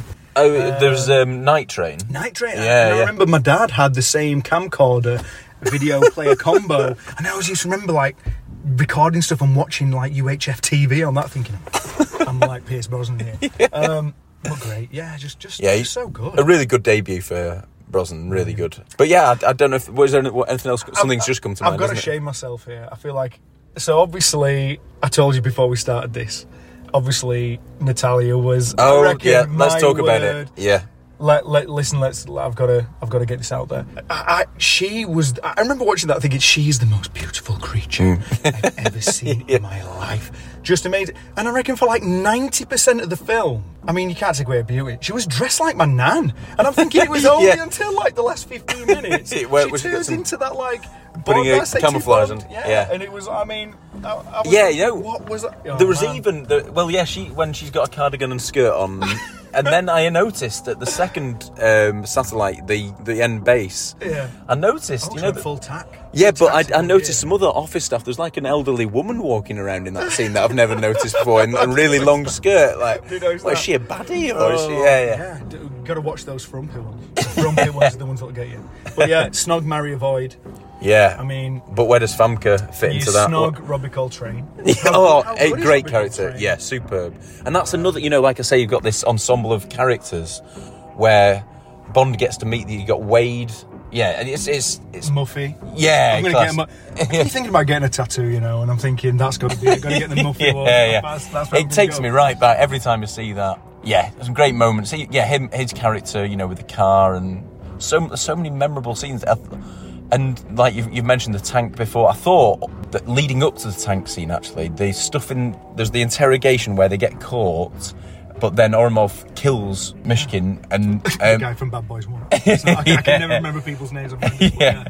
Um, but then the, from there, there's the chase through the archives of the library that, that is just uh, so good. There was some good kind of music, and there's so much AK-47 machine gun fire. in this film. It's, it's, yeah, and, and I like the alternating uh, rate of fire on between the AK-47 SU. Like sometimes it's a pure SMG, sometimes it's an actual AK. It's like, right. but like even when the library's possible. exploding and stuff, Yeah. it's just so kinetic. It's Yeah, so, it is, absolutely. so so good. I think that's the Martin Campbell effect, and you do get bits of that in Casino Royale as well. The action, there's, there's, yeah, like say, kinetic and explosions and f- pace. There's loads of energy in the in the action scenes. It's brilliant. Yeah, so absolutely superb. Glad you could join me for this, James. Yeah, man, it- it was Is- awesome. Is there anything else you want to? yeah, I just, well, mainly. I want to like ask you. I mean, first of all, like obviously Brosnan. That film was my first ride out Yeah.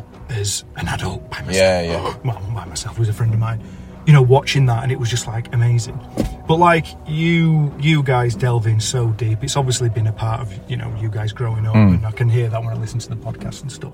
Love the film. Look, you know, what like if you like where do you where do you rank it? Put, not, maybe not necessarily rank it, but like obviously you love the tone of it, the pace of it. I think if you could fault it, right, not to end on a negative. No, no, no. We, we know. I'm curious. I, from an actual purist diehard fan, like.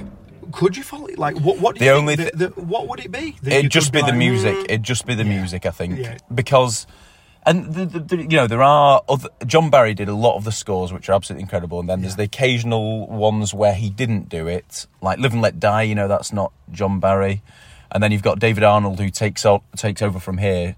There've been lots of good uh, scores that have not been done by John Barry.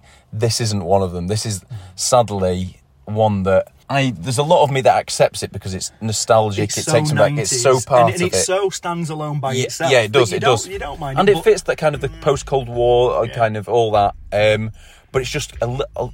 I'm sure it would be enhanced by a, a, a greater soundtrack Which with some memorable like, themes. I am, I am just, I just adore soundtracks. Yeah. Like, like my son is, is, um, my young boy's three and a half years old, and I think he listens to more Zimmer stuff. He asks for more movie soundtracks than honestly than any any any, any pop culture stuff, and he can hum them and sing them. We absolutely just adore them.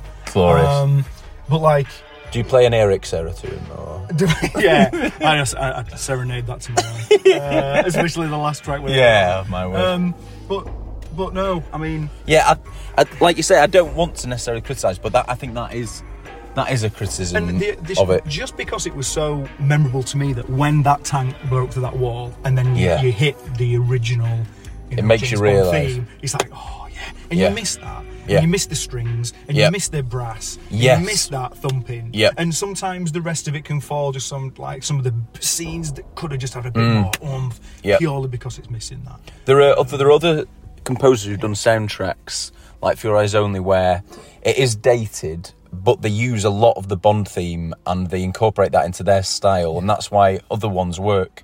I think this is lacking I mean, we had a Bond few theme boom, and Bond boom, notes. boom, yeah, boom, boom, and that's about. yeah. Like you say, it's kind of part of the package, and when you think about the game, it's the kind of Eric Serra kind of sounds. It's just it, it it's part of, part of got what GoldenEye is, isn't it?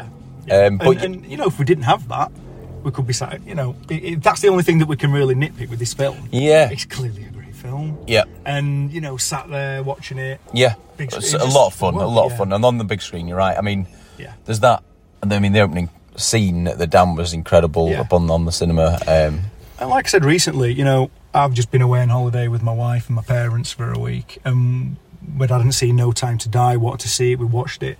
Two nights on the trot, like I said, with 30 minutes to go.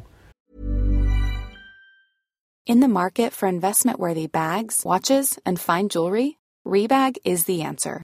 Rebag is a luxury resale platform where each piece is carefully inspected by experts to ensure quality and authenticity. Use Rebag to buy and sell finds from the world's top brands, including Louis Vuitton, Chanel, and Cartier. Head to Rebag.com to get 5% off your first purchase with code REBAGNEW. Shop today at Rebag.com. That's R E B A G.com. And use promo code REBAGNEW for 5% off your first purchase. There's never been a faster or easier way to start your weight loss journey than with PlushCare. PlushCare accepts most insurance plans and gives you online access to board-certified physicians who can prescribe FDA-approved weight loss medications like Wegovy and Zepbound for those who qualify. Take charge of your health and speak with a board-certified physician about a weight loss plan that's right for you. Get started today at plushcare.com slash weight loss. That's plushcare.com slash weight loss. plushcare.com slash weight loss. If you know, they both fell asleep. My wife and my dad fell asleep. And I, th- I, I honestly, It's not right, got to be because it, it, it- just the timing of it, the pacing of it. Yeah. Like I say, I was absolutely busting for the loo in there. Full disclosure, but there was no point where I thought, No, I it can can't. go, I can run. I'm like, nah, just locked in. yeah, just yeah, enjoying it. I think that's right.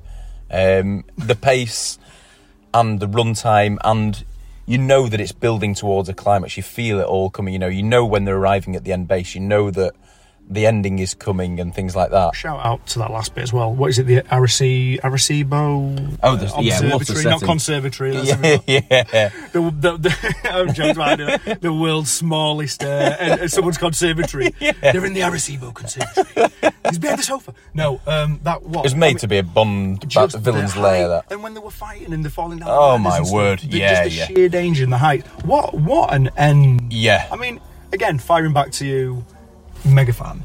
Like, name another. Putting you on the spot. here.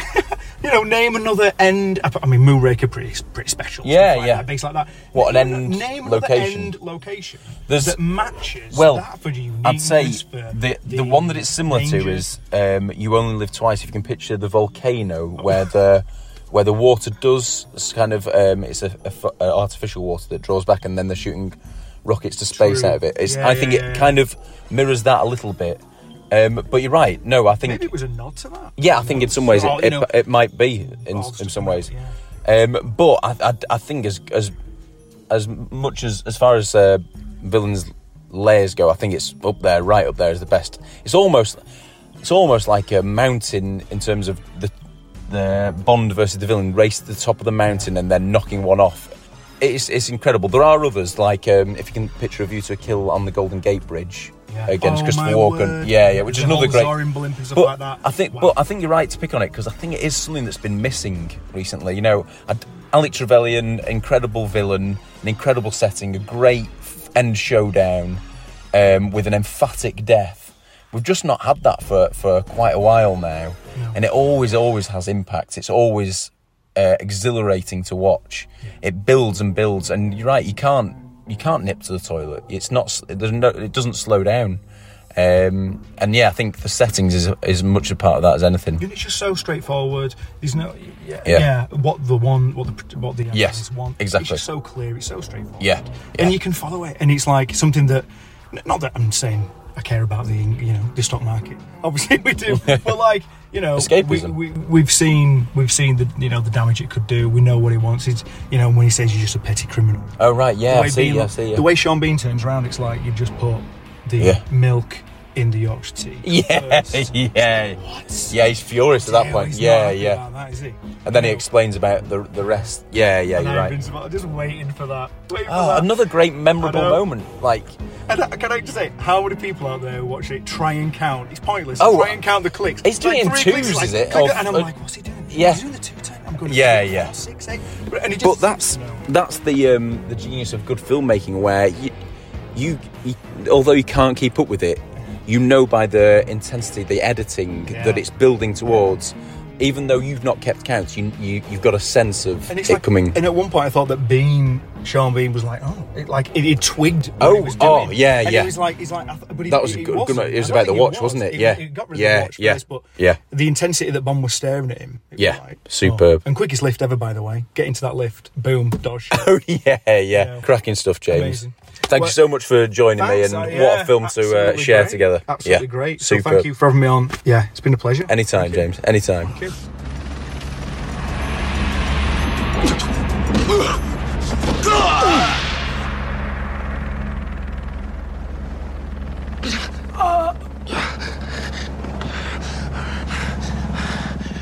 For England, James?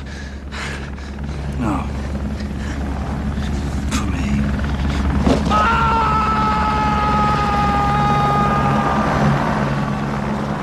So, in a slightly different way of doing things for these Bond on the big screens, uh, I'm chatting with George from Cinema Savvy. I, I like to call you George Savvy for completeness, George. Please don't. to the point where I thought that was your surname because I had that I had you down in my phone. I think it's George Savvy. It was like that's that's not his name, no. Uh, but yes, George is uh, is a huge Bond fan as well as running, of course, his own YouTube site for films.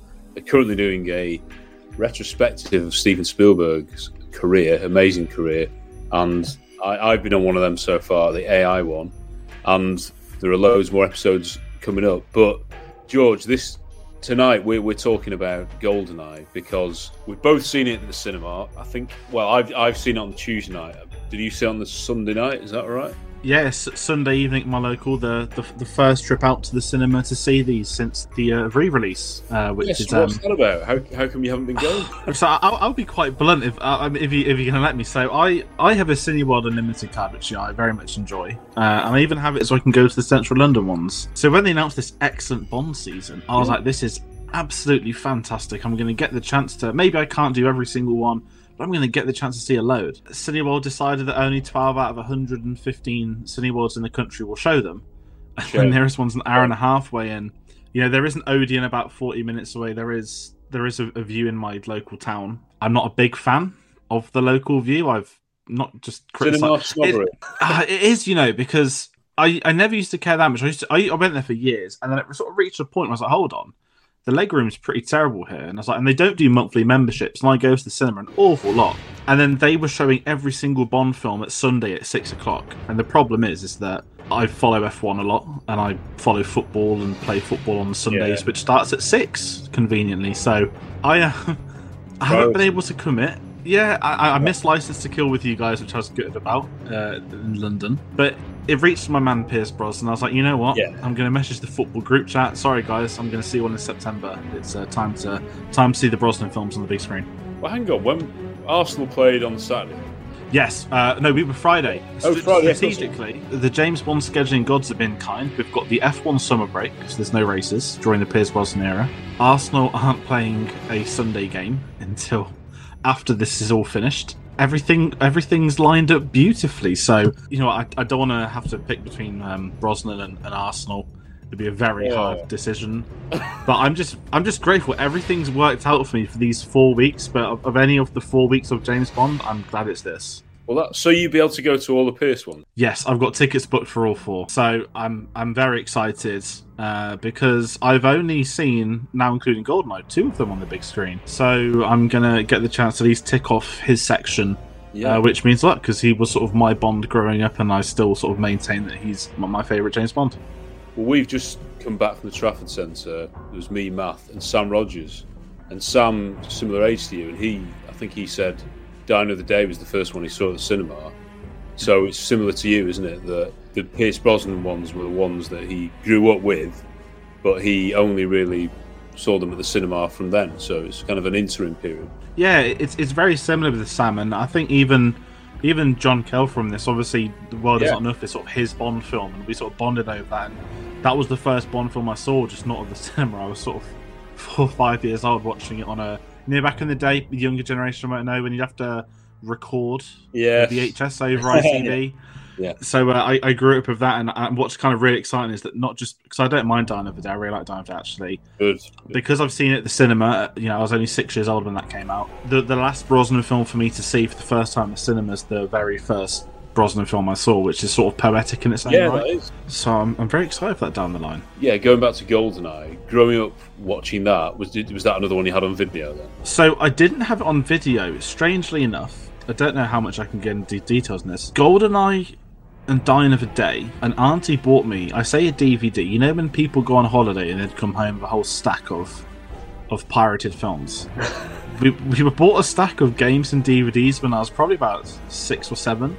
And for some reason, GoldenEye was there, yet it was obviously like several years younger. My sort of main memories of GoldenEye really wasn't the pirate copy, but like I think many people will probably tune in and say or speak about is the N64 game. I had a very close friend uh, when I was younger, you know, the ones you sort of grow up with, and I had a PS1, he had an N64. So we'd always go over and play GoldenEye. So a lot of my memories were really with that. And then obviously, you know, you get a bit older, you start watching DVDs and you pick up the box sets and stuff. And that's was able to really, I mean, I liked GoldenEye anyway, but that's when I was able to really sort of take in its brilliance. And I was very lucky to see it last year at the at the Prince Charles Cinema. They showed it as a one-off Oh, last right. year in the summer, which was amazing. But just getting the chance to see it again in order for the next couple of weeks was just really cool. And obviously, being the first Bond film to see for, for me of the 60th anniversary load at the cinema, you know, I don't know if every view's done it or every Odeon has, but they're playing the Bond 60th trailer before and loads of other cool things. So it was quite exciting, but maybe mirroring what you said, I was kind of slightly disappointed by the crowd. Yeah. For any context, mine was a Sunday at 6 pm, which I think is genuinely a terrible time for people to commit to, but there was probably about 25, 30 people in the screen that maybe holds uh, 80 to 100, and I Yeah. didn't expect it to be full, but I sort of just expected maybe a few more Bond fans. Because it's only on once, isn't it? At each, well, nearly every cinema. It's on once a week. There's not been much promotion of it though. But if you're a Bond fan, Yeah. you know about it. And GoldenEye, I thought would have been. I mean, we'll see the box office takings and stuff, but I would have thought GoldenEye would be one of the more popular ones. And going off, I, I wasn't. I've been on holiday, but apparently, License to Kill has been seen to have been better attended, just from you know people's accounts. I don't know whether it's done better. But that's quite interesting. It says a lot about the changing nature of the fandom rather than how popular it is amongst the general public, maybe. I don't know. No, it's a really good point because I think I'm the same as you. It's been really fascinating watching the takings because it's probably. I'm not going to discount the Craig films because they're sort of so recent. Maybe No Time to Die. Maybe it'll be really interesting seeing the box office for the first 24 um, when it's all said and done. 'Cause License to Kill, I want to say, was is that the fifth or sixth highest that out, out of the? Might be. I've not. I've not seen the box office takings up until maybe Octopussy was the last one I saw.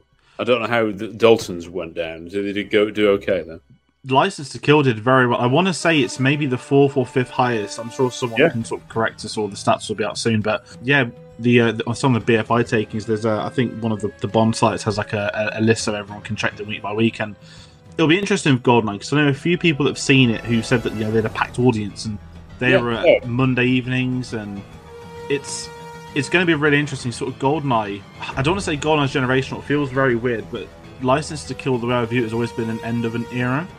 I know that obviously, you know, you don't just lose Dalton and, and, and John Glenn and a few others, but it's the six year gap and it's the sort of I don't want to call it the digital age, but Goldeneye is like not just so nineties, it's it's sort of pushing the series into I guess what was a more modern day into the Y two K with, you know, Yeah. video game tie ins. Obviously it was a few years after. I think it's the first one that got back into that since the '60s, maybe, where it was everywhere, and it sort of inspired a new generation of Bond fans rather than sort of serving existing Bond fans back.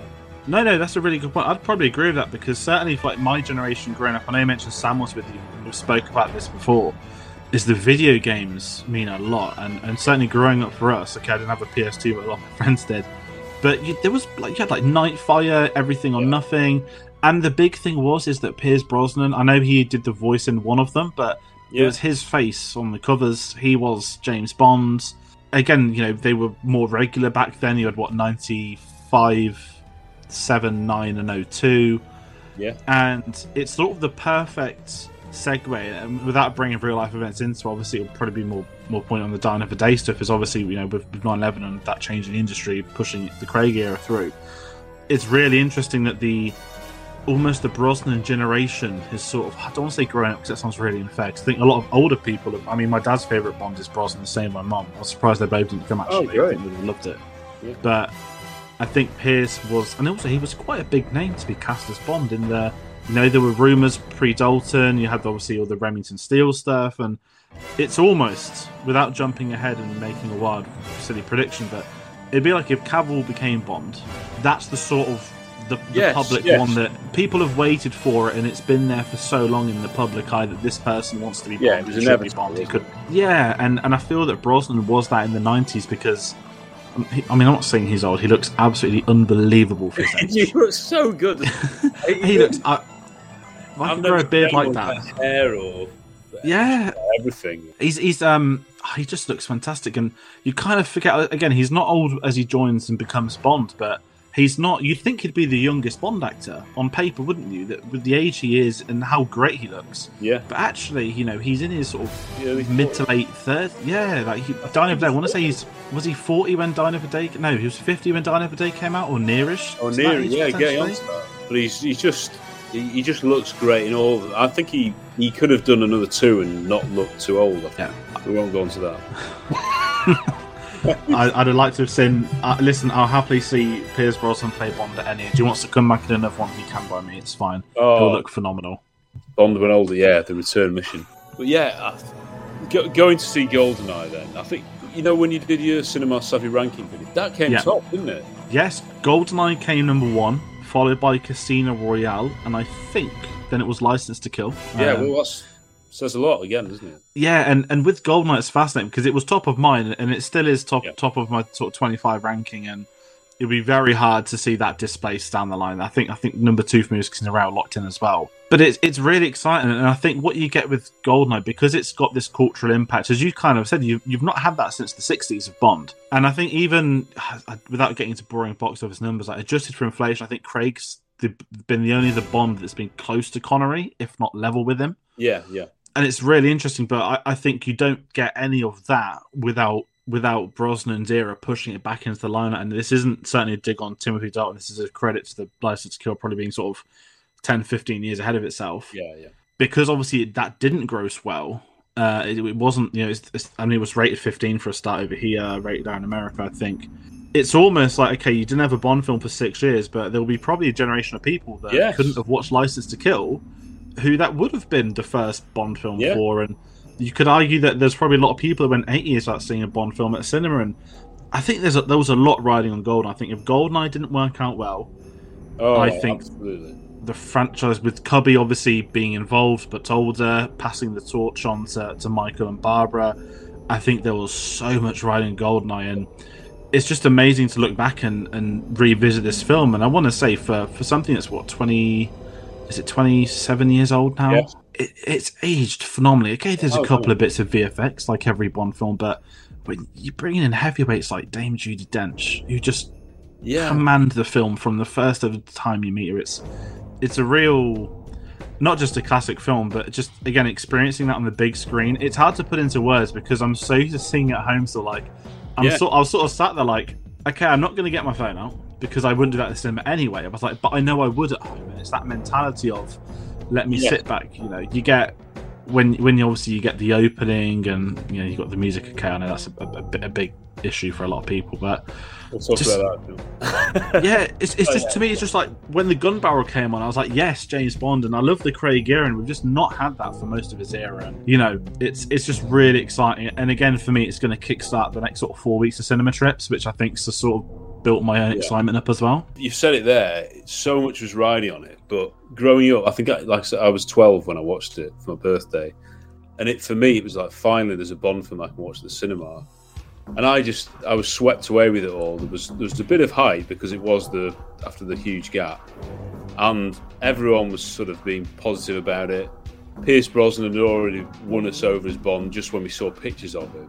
So there was no, there was no, you know, like Daniel Craig had a media battle before he'd even done anything. Yeah. Brosnan had, had won them over before he'd done anything, you know, because he just looked so good. But the whole thing is effortless, and you, it, it takes a lot of hard work to do that. And it's because it's a mix. We were saying with Sam, it does seem like it ticks all the Bond boxes, but there's some really interesting, original, unusual twists, and the '90s feels like the saying the Moneypenny scene, for instance. It sort of flips it back where she's still flirting with him, but she's like, "Come on, you're gonna, you've missed your chance here." It's like doing something slightly different with them. You know, I mean, Judi Dench is unbelievably good, and that scene is so good because again, it's sort of bollocking Bond, but the the audience is nodding along and like, yeah, she's still. She, she, first of all, it looks like, oh, I don't like her because you know she's having a go at Bond for doing the things we love Bond doing. But by the end of the scene, she's like, come back alive, and you're like, yes, she loves him really. I'd love her costume because it's always reminded me of Blofeld when we first. It see is, her. yeah. That's a good. That's a good observation. I hadn't thought about that. Yeah, It's, it's I, I don't know why. Whenever I think because I've been so used to seeing Judi Dench in the in the Craig era, probably Yes. more as a politer term. As I don't want to say she's old. That's really unfair. Judi Dench is amazing. Certainly in Goldeneye, uh, I'd say in Tomorrow Never Dies. she- I don't want to say she looks so much younger. That's unfair. Well, she is. I don't know if it's the costume. Yeah, she's younger, but it, I feel the costume there. It doesn't. It, it, maybe is it fair to say it's very. I mean, I wasn't born when Goldeneye came out, so I've got to say that. It was very nice. Yeah, because it, it's the Brosnan suits, isn't it? Like the, the the puffed out like leg, the trousers in the suits back then, the, the long Yeah. ties going down, and I love that sort of stuff. But there's something about her costume which sort of makes her come across as sort of villainesque, and I think Yeah. even her build up, like again, like, I take it for credit when you're a kid, you didn't really know, but it was a big reveal for her to be in this, not just having a female but the way Tanner speaks about her, and you've got this whole Yeah. she likes numbers and analytics, and, and Bond's practical.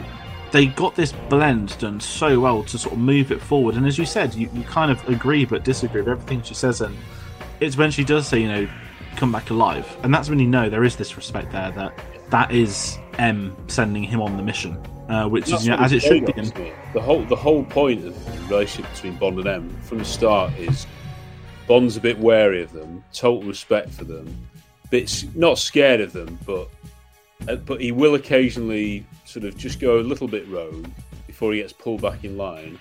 He'll get bollocked all the time, but M will always respect him and back him when it really counts, and that's gone on from the start, hasn't it, to the very last one. Yeah. It's, the same thing over and over again, which is great. Yeah, and- I think one other thing with M is that obviously the world is not enough is the one that changed it, where we got more story, Yeah. but you kind of forget that. You know how Juliet would pop up a lot at the end of the. Obviously, the Craig, she was almost a maternal yeah, to not but at the end of Goldeneye. I was thinking that. Yeah, and I was kind of like, I know obviously always ends on the island, but I'm Yeah. kind of I'm waiting for him to go back to M to, to do something. Yeah, I was like, oh no, Q there as well. Does, doesn't happen in this one. Yeah, it's like they're sort of said and done, and you know that's kind of how it was at, in the earlier films. And I sort of say, you know, as a, as a header for for Worlds on Earth, I, I do love what they changed and what they're able to develop with her. And I think what that's sort of shown is this isn't any disrespect to any actor that's played them as well, because Judi Dench has this presence uh, and has this authority from the get go. Of course, they're like, okay, we want to put her in the films more, and Yeah, they've almost yeah, and it's almost like M now. I mean, with Ralph Fiennes, who I absolutely love, and I think he's an incredible M, and he's just not had. Like you could argue in one of his films, he's had too much source material in a Spectre, but it's kind of that they're on this page now where they don't want to hire an actor just to send Bond on a mission. I'm like, but you can, and, and they sh- they should. Yeah. Do you, do you think? Do you prefer it when it not an unknown actor, but like a just a proper jobbing actor, rather than if you put like even putting Ben Whishaw in, you know that we're going to have to use. We can't sort of just have him in one or two scenes. We've got to have him involved with the plot and. I suppose there's good and bad, and it Spectre sometimes gets a bit mocked, the Scooby Dooby gang or whatever, but but it does. It, it's quite nice that those have gone on a relationship together. Uh, you know, I, you know, my thoughts on No Time to Die, or whatever. But the sort of the glass for him at the end, they're all a team, aren't they, together? And it's a bit more personal, I suppose. Yeah, it's a really fascinating question. I think it's to me, it's sort of case by case where if the plot for that film needs them around a bit more, I don't mind it. One thing I live with No Time to Die, sorry to jump to that, is Q's involved, but that's because his status in the mission requires him to be involved. Yeah, yeah, he's you doing know, on the job. ship, and and it's. It, I'd much rather have that than again them. Let's contrive a backstory with you know Moriarty from Sherlock to do the plot twist that everyone Yeah. but no one apparently is all coming. And It's great It's- when flat because that's that that's just seeing him because Bar Bond was out of action. He's going there. It's not like it's just a little bit of an insight. It's not a massive Yeah. storyline involving his character necessarily. You just get a few little things that the fans love, and then you move on. what I'd love is because obviously Ralph Fiennes was you know almost Bond in the nineties. He was one they spoke Yeah, to. yeah. I, I main I maintain he'd have been a phenomenal Bond. Of course he would. Yeah. Certainly a killer. Um, yeah. And what and obviously for him to be M is rather poetic. So right, and I'm kind of in the stance now where.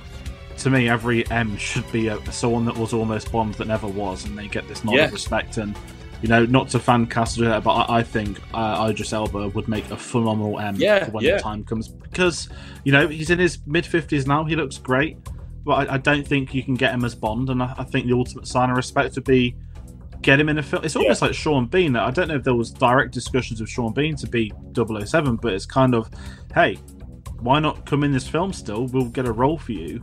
Yeah. And uh, you know, and certainly in this, they make it work with 006 being uh, an incredible villain as well. He's, he's underrated, isn't he? People don't seem to talk about him in the absolute upper echelons, but his character. I know Silva's sort of of a more showy update. It's a similar plot with you know an, an ex 00 agent, but Sean Bean's much more light Bond, isn't he? he he's just trying to do him over every time, and and it's, I was always better, James, and all this. And there is that personal. Whereas Silva's more angry with M. He's no beef with Bond, does he? Really?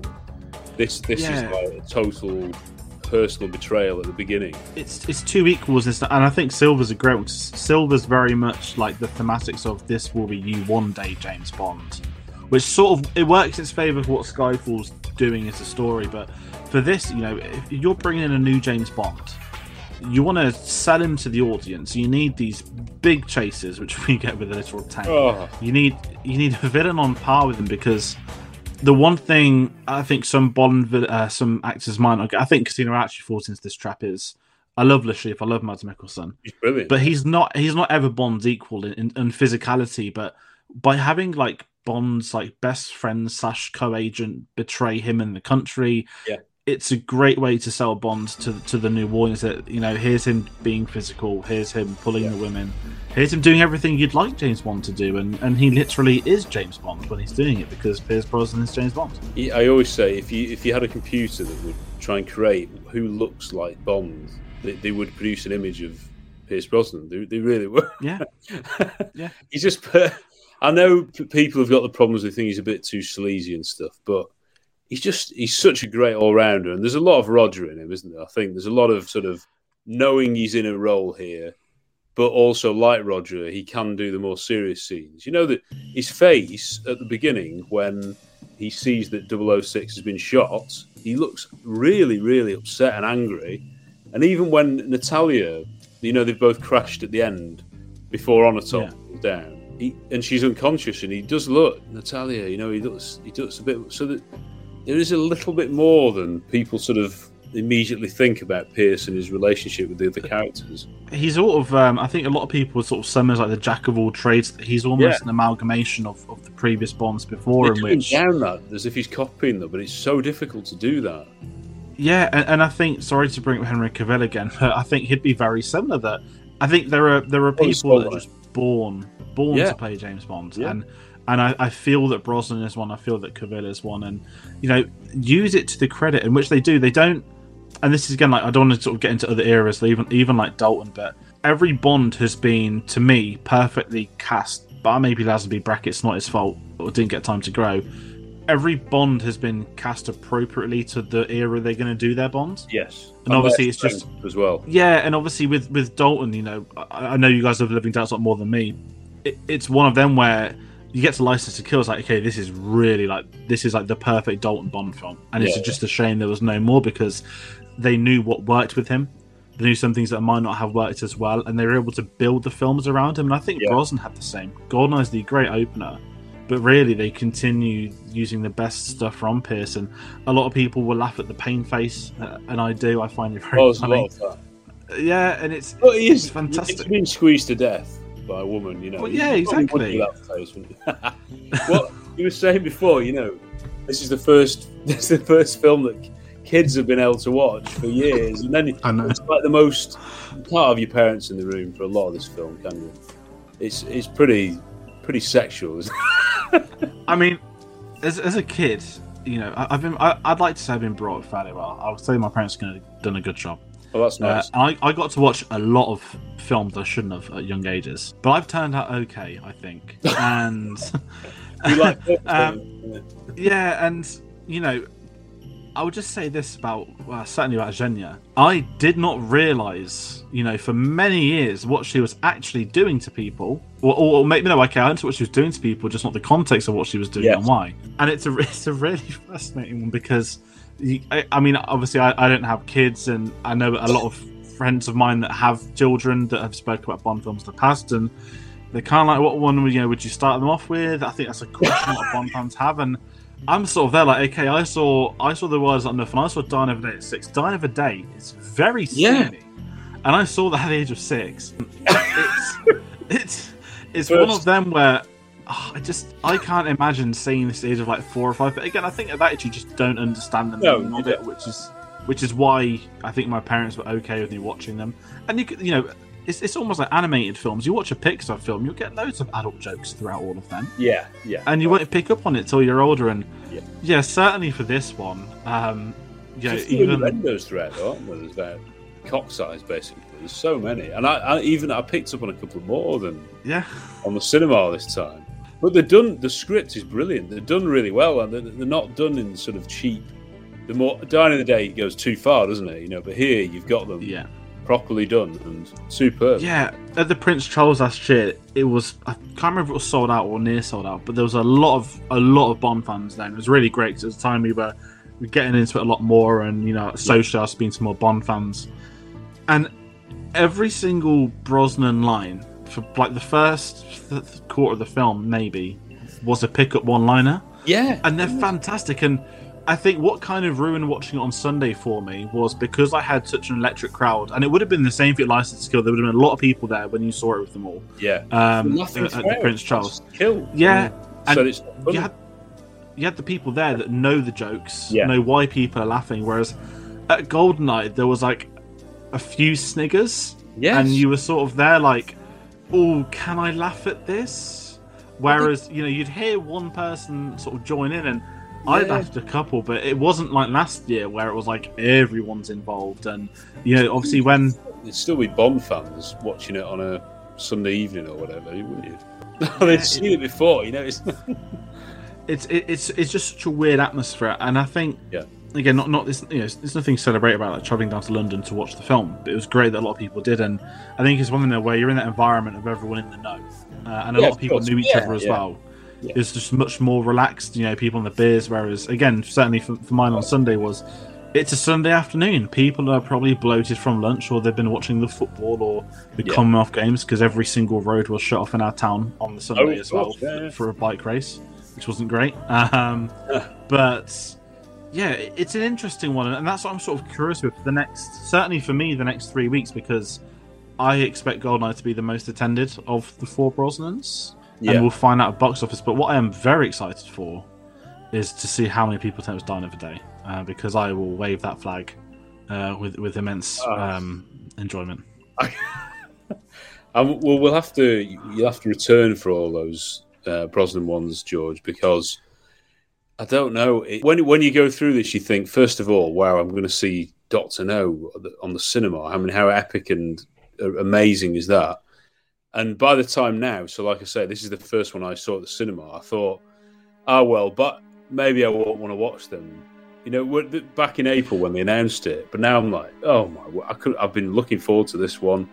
I've been looking forward to, particularly since my love for like World Is Not Enough has grown massively, and John's a big part of that.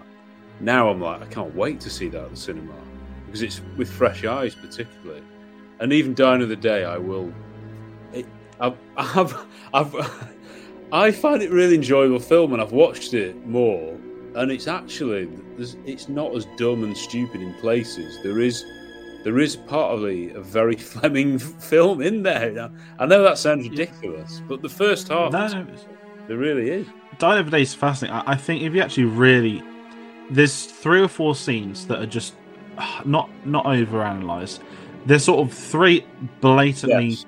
obvious terrible scenes, and I think it's little things like that that haven't you know helped to age. And obviously you got the the slow mo zoom thing with the the flicking of the coats like the Matrix, and Yeah. It's it's it's it's very much Bond. You know, as a lot of Bond films do. What's not popular at the time, Yeah. but what what's a thing that's very current? And you know, the Matrix was ninety nine, so of course, Die Another Day, you'll have some like long leather coats and stuff like that because that's what everyone's doing in the early noughties. And what I kind of want to actually ask you is, you know, you mentioned you saw Goldeneye when you were younger. Going to see it today, is that when you're sort of going, sitting down, the barrel comes on, are you sort of almost not not reimagining your youth, but is it very much like I'm getting sort of zoning into the first time I saw this all these years ago?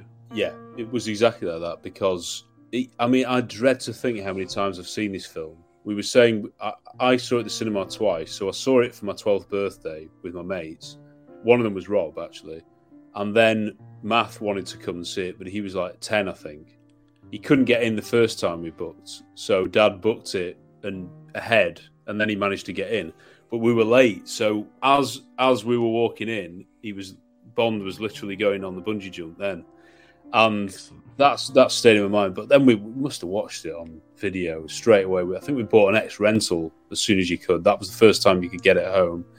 Even even though I, I have seen it countless times, I've, I've only seen it once since we started doing the podcast.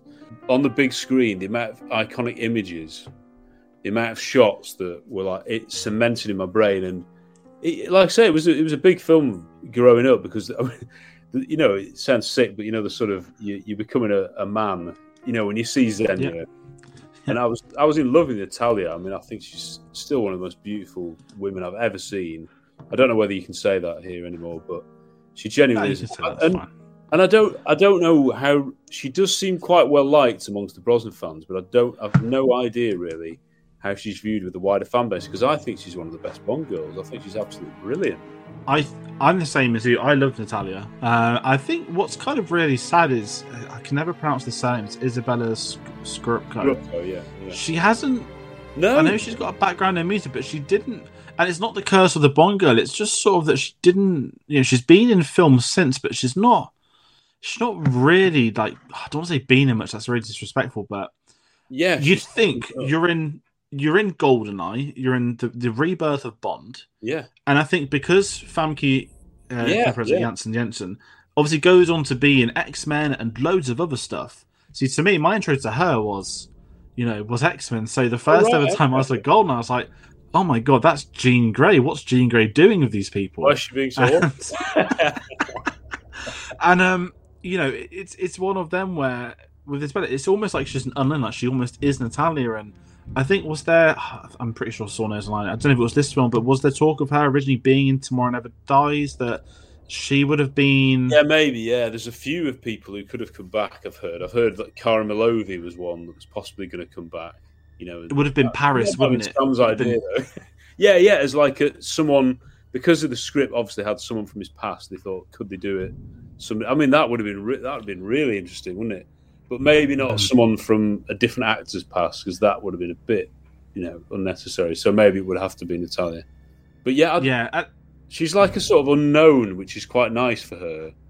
But she, I mean, she's, I mean, not looking not looking bad at the moment either. Then, so goodness me. But she's again, like I say, people don't really.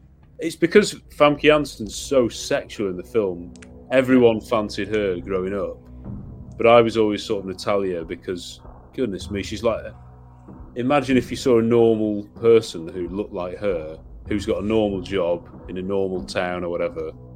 Is that like I was saying to Math when you know the scene where she goes in to check those computers to it's like yeah imagine if someone walked in wearing that unbelievable coat looking that pretty and no no one turned batted an eyelid and sort of what is going on here it, it's interesting. Um, you mentioned sort of fancying growing up. I think for me, I was sort of locked in with Eva Green, and always I, ha- Oh, I, I wow. still am. If I'm being honest, I, I still am. I, don't hide. Yeah, I am as well, yeah, yeah. It's and I think that's what's really fascinating with Bond fans. Like, it's not just like you have your first Bond, you have your favorite film, or the one you remember. It's like you have like a favorite Bond girl, or the one that everyone Yeah. still fancies today. And Yeah. it's um, yeah, it's really interesting when certainly like even like fans older than, than both of us. You know, this a lot of them speak of Caroline Munro. Obviously, you go back to the seventies, yeah. Spy Love Me, and she's very Bond- active on the Bond Bond circuit, which is amazing. Yeah, and it's got to meet it's really interesting.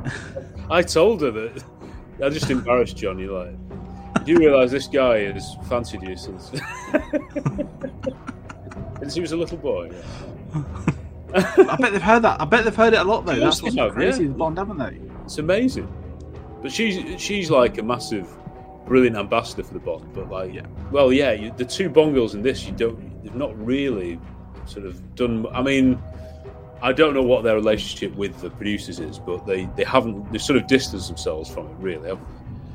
Yeah, I mean, I understand why Famke Janssen might, because I'd imagine she probably had like a whole new breed of Oh, yeah, yeah. after. And if anyone convention, I mean, she's doing a convention in, in, in Manchester later this year, actually. But Oh. sort of the, the, the what I've seen in the past from her events is that they say like she invented social distancing before COVID.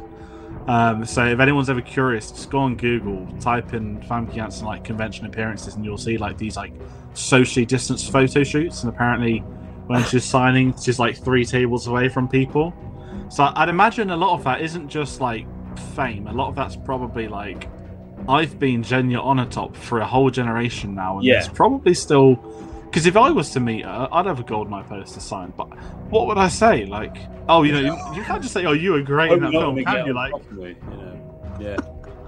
yeah, I know what you mean. And you, a lot of them, some people don't mind being typecast or being remembered for one role because most actors, most jobby actors, uh, they're more like, oh, I've- I recognise him or her from something. That's what most of them are, isn't it? If you've Yeah. been given a role that's so memorable and so amazing, then it's, it is it is an honour for some of these people. And like when we saw Saunders, the guy, you know, he's he's just a classic. He's an actor. He's not a film star. He's not a you know a celebrity. That's his job. That's his craft. And for people to come up on the street and recognise him and quote lines back at him, it means you must have you must have made an impact. And yeah, I I don't know. I, I mean, we, I, we'd love to interview both these. we got a chance. Well, I'd love to interview loads of the, the people in Golden. I mean, even like many drivers in it very very quickly, but a great, Yeah. so many great little cameos and characters. one of the funniest funniest scenes Yeah. is, is is that and you know i remember i had like a bond encyclopedia when i was younger i used to always read it and they always had a character in there still and i was Oh, like yeah. I- i know she's literal background she, she's she's a punchline like the role is but yeah it's just the comedy it's so on point and it's cracking and it- stuff, isn't it? yeah, and the one thing I love with Brosnan, which you know every Bond iteration has had it, is you know, I, I, sorry, I almost called Robbie Coltrane a Hagrid then. Um, Yeah, well, well, he is, but it's he wasn't for me. That's the thing because because Yeah. that, that was after Goldeneye, so he's always And- Zukovsky for me. and and this this is what I found really fascinating with him is that when he pops up, his I know I think there's a history of Scottish people playing Russians in Bond. Yeah, I feel like yeah. I've seen that recently, and Cumming. he's yeah, he's he's fan, he's fantastic. Both of them fantastic, and Yeah, but with, with him in this, it's just that great moment. He's got to figure out like that got people laughing. Like he's like strangling cat, and he he, he figures Yeah, out. yeah, he does, doesn't he? Yeah. And then he, he he's annoyed, but he also agrees with Bond, and so he says, "Get lost," and you know, take it home. Yeah, and, and it's that bond. You know, it's the it's the charisma he has, and he still gets to deal with him. And and that's again when he pops back up and Waters enough. That's great. 'Cause, you know, for me, my entry was enough. I was like, "Hi, what's what's what's Hagrid doing in, in Goldeneye? I didn't know he'd be in this as well." Yeah, because you don't really understand that when you're younger. And And the world is not enough. So yeah, it, it's it's really. interesting. I think it's just full credit to Eon to I mean Martin Campbell as well. Every single person cast in this film absolutely nails the role they have.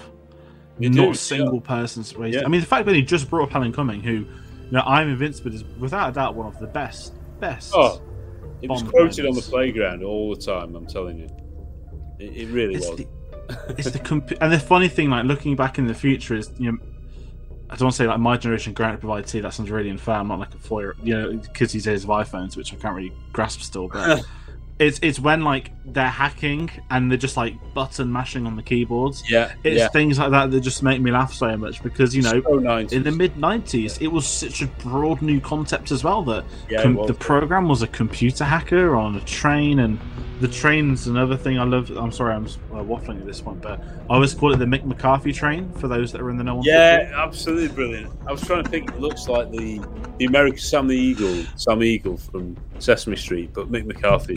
superb, yeah. That really stood out. What did he notice seeing Goldeneye? Mick McCarthy. I think I was at the the Bond in Motion Museum when it opened for the Oh, 50th yes. anniversary.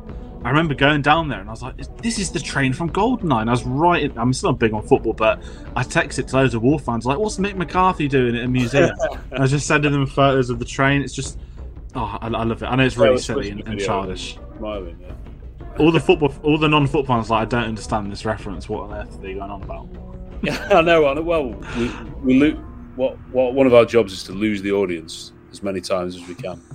Thank you for your amazing thoughts on Goldeneye. You're going to be back for Tomorrow Never Dies, and we're gonna gonna have an amazing time. Thank you very much, George, and we'll yeah. I hope I hope you enjoy. it. I'm sure you will. No worries. Thank you for, for letting me come on and talk some uh, Bond and Brosnan. And yeah, I'm excited for the next one. And uh, as always, people, if you want to check out some of our other work, we of course had Tom join us on AI and a lot of the other 007 not joined us for Hook. So get your uh, get your Ray 007 fix on that. Very good. Thank you. James, James, are you all right? Yes, I'm fine, thank you.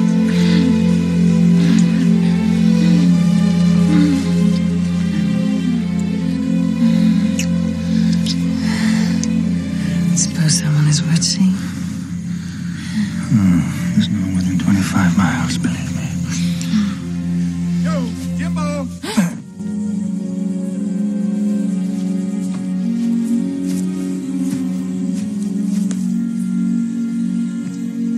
Is this supposed to be your idea of um, coming through in a clinch?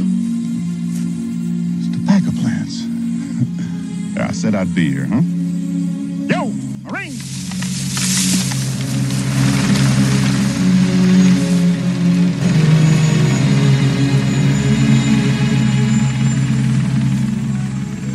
Maybe you two would like to finish debriefing each other at Guantanamo. Hmm? You ready? Ah, I'm not going on the helicopter with you. Hmm? No plane, no train, nothing that moves. Darling, what could possibly go wrong, eh?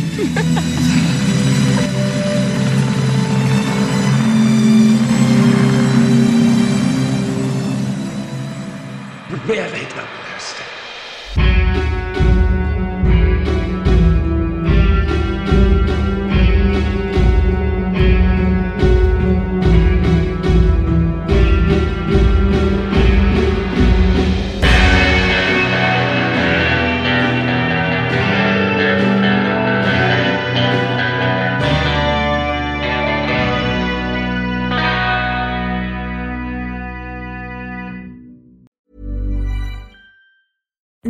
being a little extra can be a bit much, but when it comes to healthcare, it pays to be extra.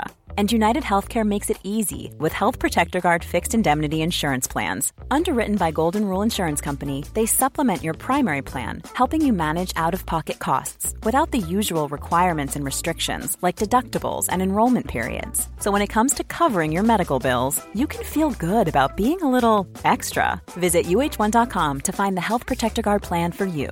Even when we're on a budget, we still deserve nice things. Quince is a place to scoop up stunning high-end goods for 50 to 80% less than similar brands. They have buttery soft cashmere sweaters starting at $50, luxurious Italian leather bags, and so much more. Plus, Quince only works with factories that use safe, ethical, and responsible manufacturing. Get the high-end goods you'll love without the high price tag with Quince. Go to quince.com slash style for free shipping and 365-day returns.